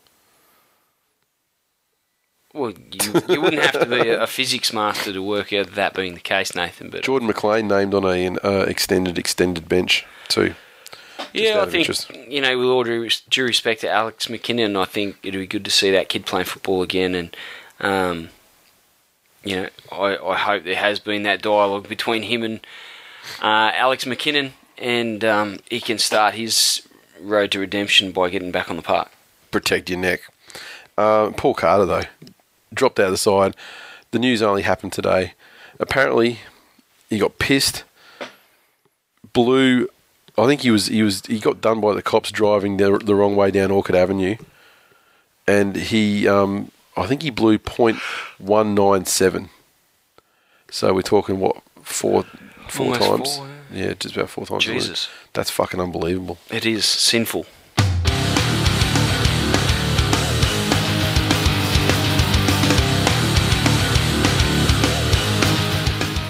And that is full time for episode 158. As always, you can ac- interact with us on Twitter, so follow at TWI League. And uh, we're on Facebook, facebook.com forward slash This Week in League. Make sure you hit the like button, share our posts as we put them up, spread the word, all that good shit. iTunes, we got two new reviews this week, and they are as follows. First one from Panthers AU, so P A N F A S, as, as is officially pronounced in the western suburbs of Sydney. Sensational NRL podcast, well worth a listen. The man of few words. But they'll do. They're nice words. And the other one uh, it was five stars, by the way. And uh, the next one, five stars as well. League Land Forever. Sloppy Para is the name of the reviewer in this case. in quotes, Tigers on Incline. What a great podcast. Great effort. Could you guys get a chat with Choppy before the next game? Five stars! Exclamation mark! Exclamation mark! Exclamation mark! Exclamation mark! I don't know about before the next game, but we could probably. Yeah, we could we could sort out Choppy at some point for sure. Fire him up. He likes to get fired up too. He does. He does. He does. Uh, he, he doesn't mind firing up for the fans. Tipping. Shane Aaron Elvis is on top still, and in fact, he's extended his lead uh, to two points at the top. Uh, following that, we have Tigers 12.0, three card Magic Trick, and Whitey. And then for one further point back, we have a logjam from 5th to 10th. Life of Ty, David Kingston, Paraman 1973, Voodoo Rock, Blue underscore Beaver, and Jared Ash. Fantasy. Top side, the Wendells at this stage, uh, narrowly ahead of Too Much Tuna, who are very narrowly ahead of the CJs, and then uh, you know the gaps get quite small. But uh, but there we go, sarcastic pricks, dingbats, winter is crowding, NZ underscore Magpie fifty four, mighty doggies, Toto's terrors, and uh, then the Wendells. We've got the Wendells on top, coach name Michael F. The Wendells in tenth, coach name Michael B. So I don't know what that is. I say it's some bullshit. That's what it is. I'd agree. But someone's got two teams in top ten. That's pretty good. some- There's some tomfoolery at hand here, Nathan. And we're still clearing out a couple of revelation shirts, Tigers and Decline shirts, and the memberships. Yeah, it's been a bit of a kind of a week. Um, yeah, I was going to say, what's going on with that? they will be going out next week now. Apologies for the delay, but If I mean, yeah, I, I am. So a is your guy- giving us a better guy- deal then? Sorry, is your guy giving us a better deal then, or is it Um, the deal that I was telling you? I think it's going to be much of a muchness. Um, the thing is, you have to pay for the satchels up front. Yeah, that's fine. It's only minimum buy of twenty though for those Yeah. prices. So I mean, you know, we're sending out a lot more than twenty. Yeah, exactly right. So, So no um, we'll pu- pull the trigger on that, and uh, that we should be able to get our hands on them pretty quick and, and get them straight on the on the on their way. awesome. About fucking time. I've Been dying for my membership. I understand, You slow cunts. Um, and please, please accept my humble apologies for my tardiness. Each and every one of you. We still love you. And that's it. I'm going to bed. I'm going to drive home, You're- and you're it is gonna- going to be you're gonna the drive home, it's half asleep. hardest drive home in a long time. This is probably the worst I've been in five years. And that's funny. And I was So, yeah. I was. I, was, apologise for falling asleep with my eyes open and still talking about football. I thought I'd be the weak link tonight. I'm going to be perfectly honest, but uh, And you have been. I've uh, fucking. I've, I've I've acquitted myself brilliantly, and uh, you know, meanwhile pinching you every five minutes to I've make sure you don't fucking- fucking bang your head on the desk because I don't want to edit out all the fucking bangs on the table from your head hitting it. See you next week.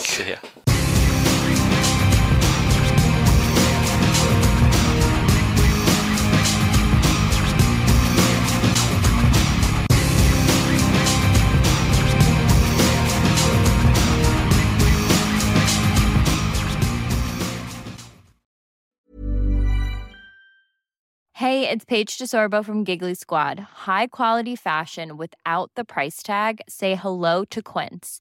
I'm snagging high-end essentials like cozy cashmere sweaters, sleek leather jackets, fine jewelry, and so much more. With Quince being 50 to 80% less than similar brands. And they partner with factories that prioritize safe, ethical, and responsible manufacturing. I love that. Luxury quality within reach. Go to quince.com slash style to get free shipping and 365 day returns on your next order. Quince.com slash style.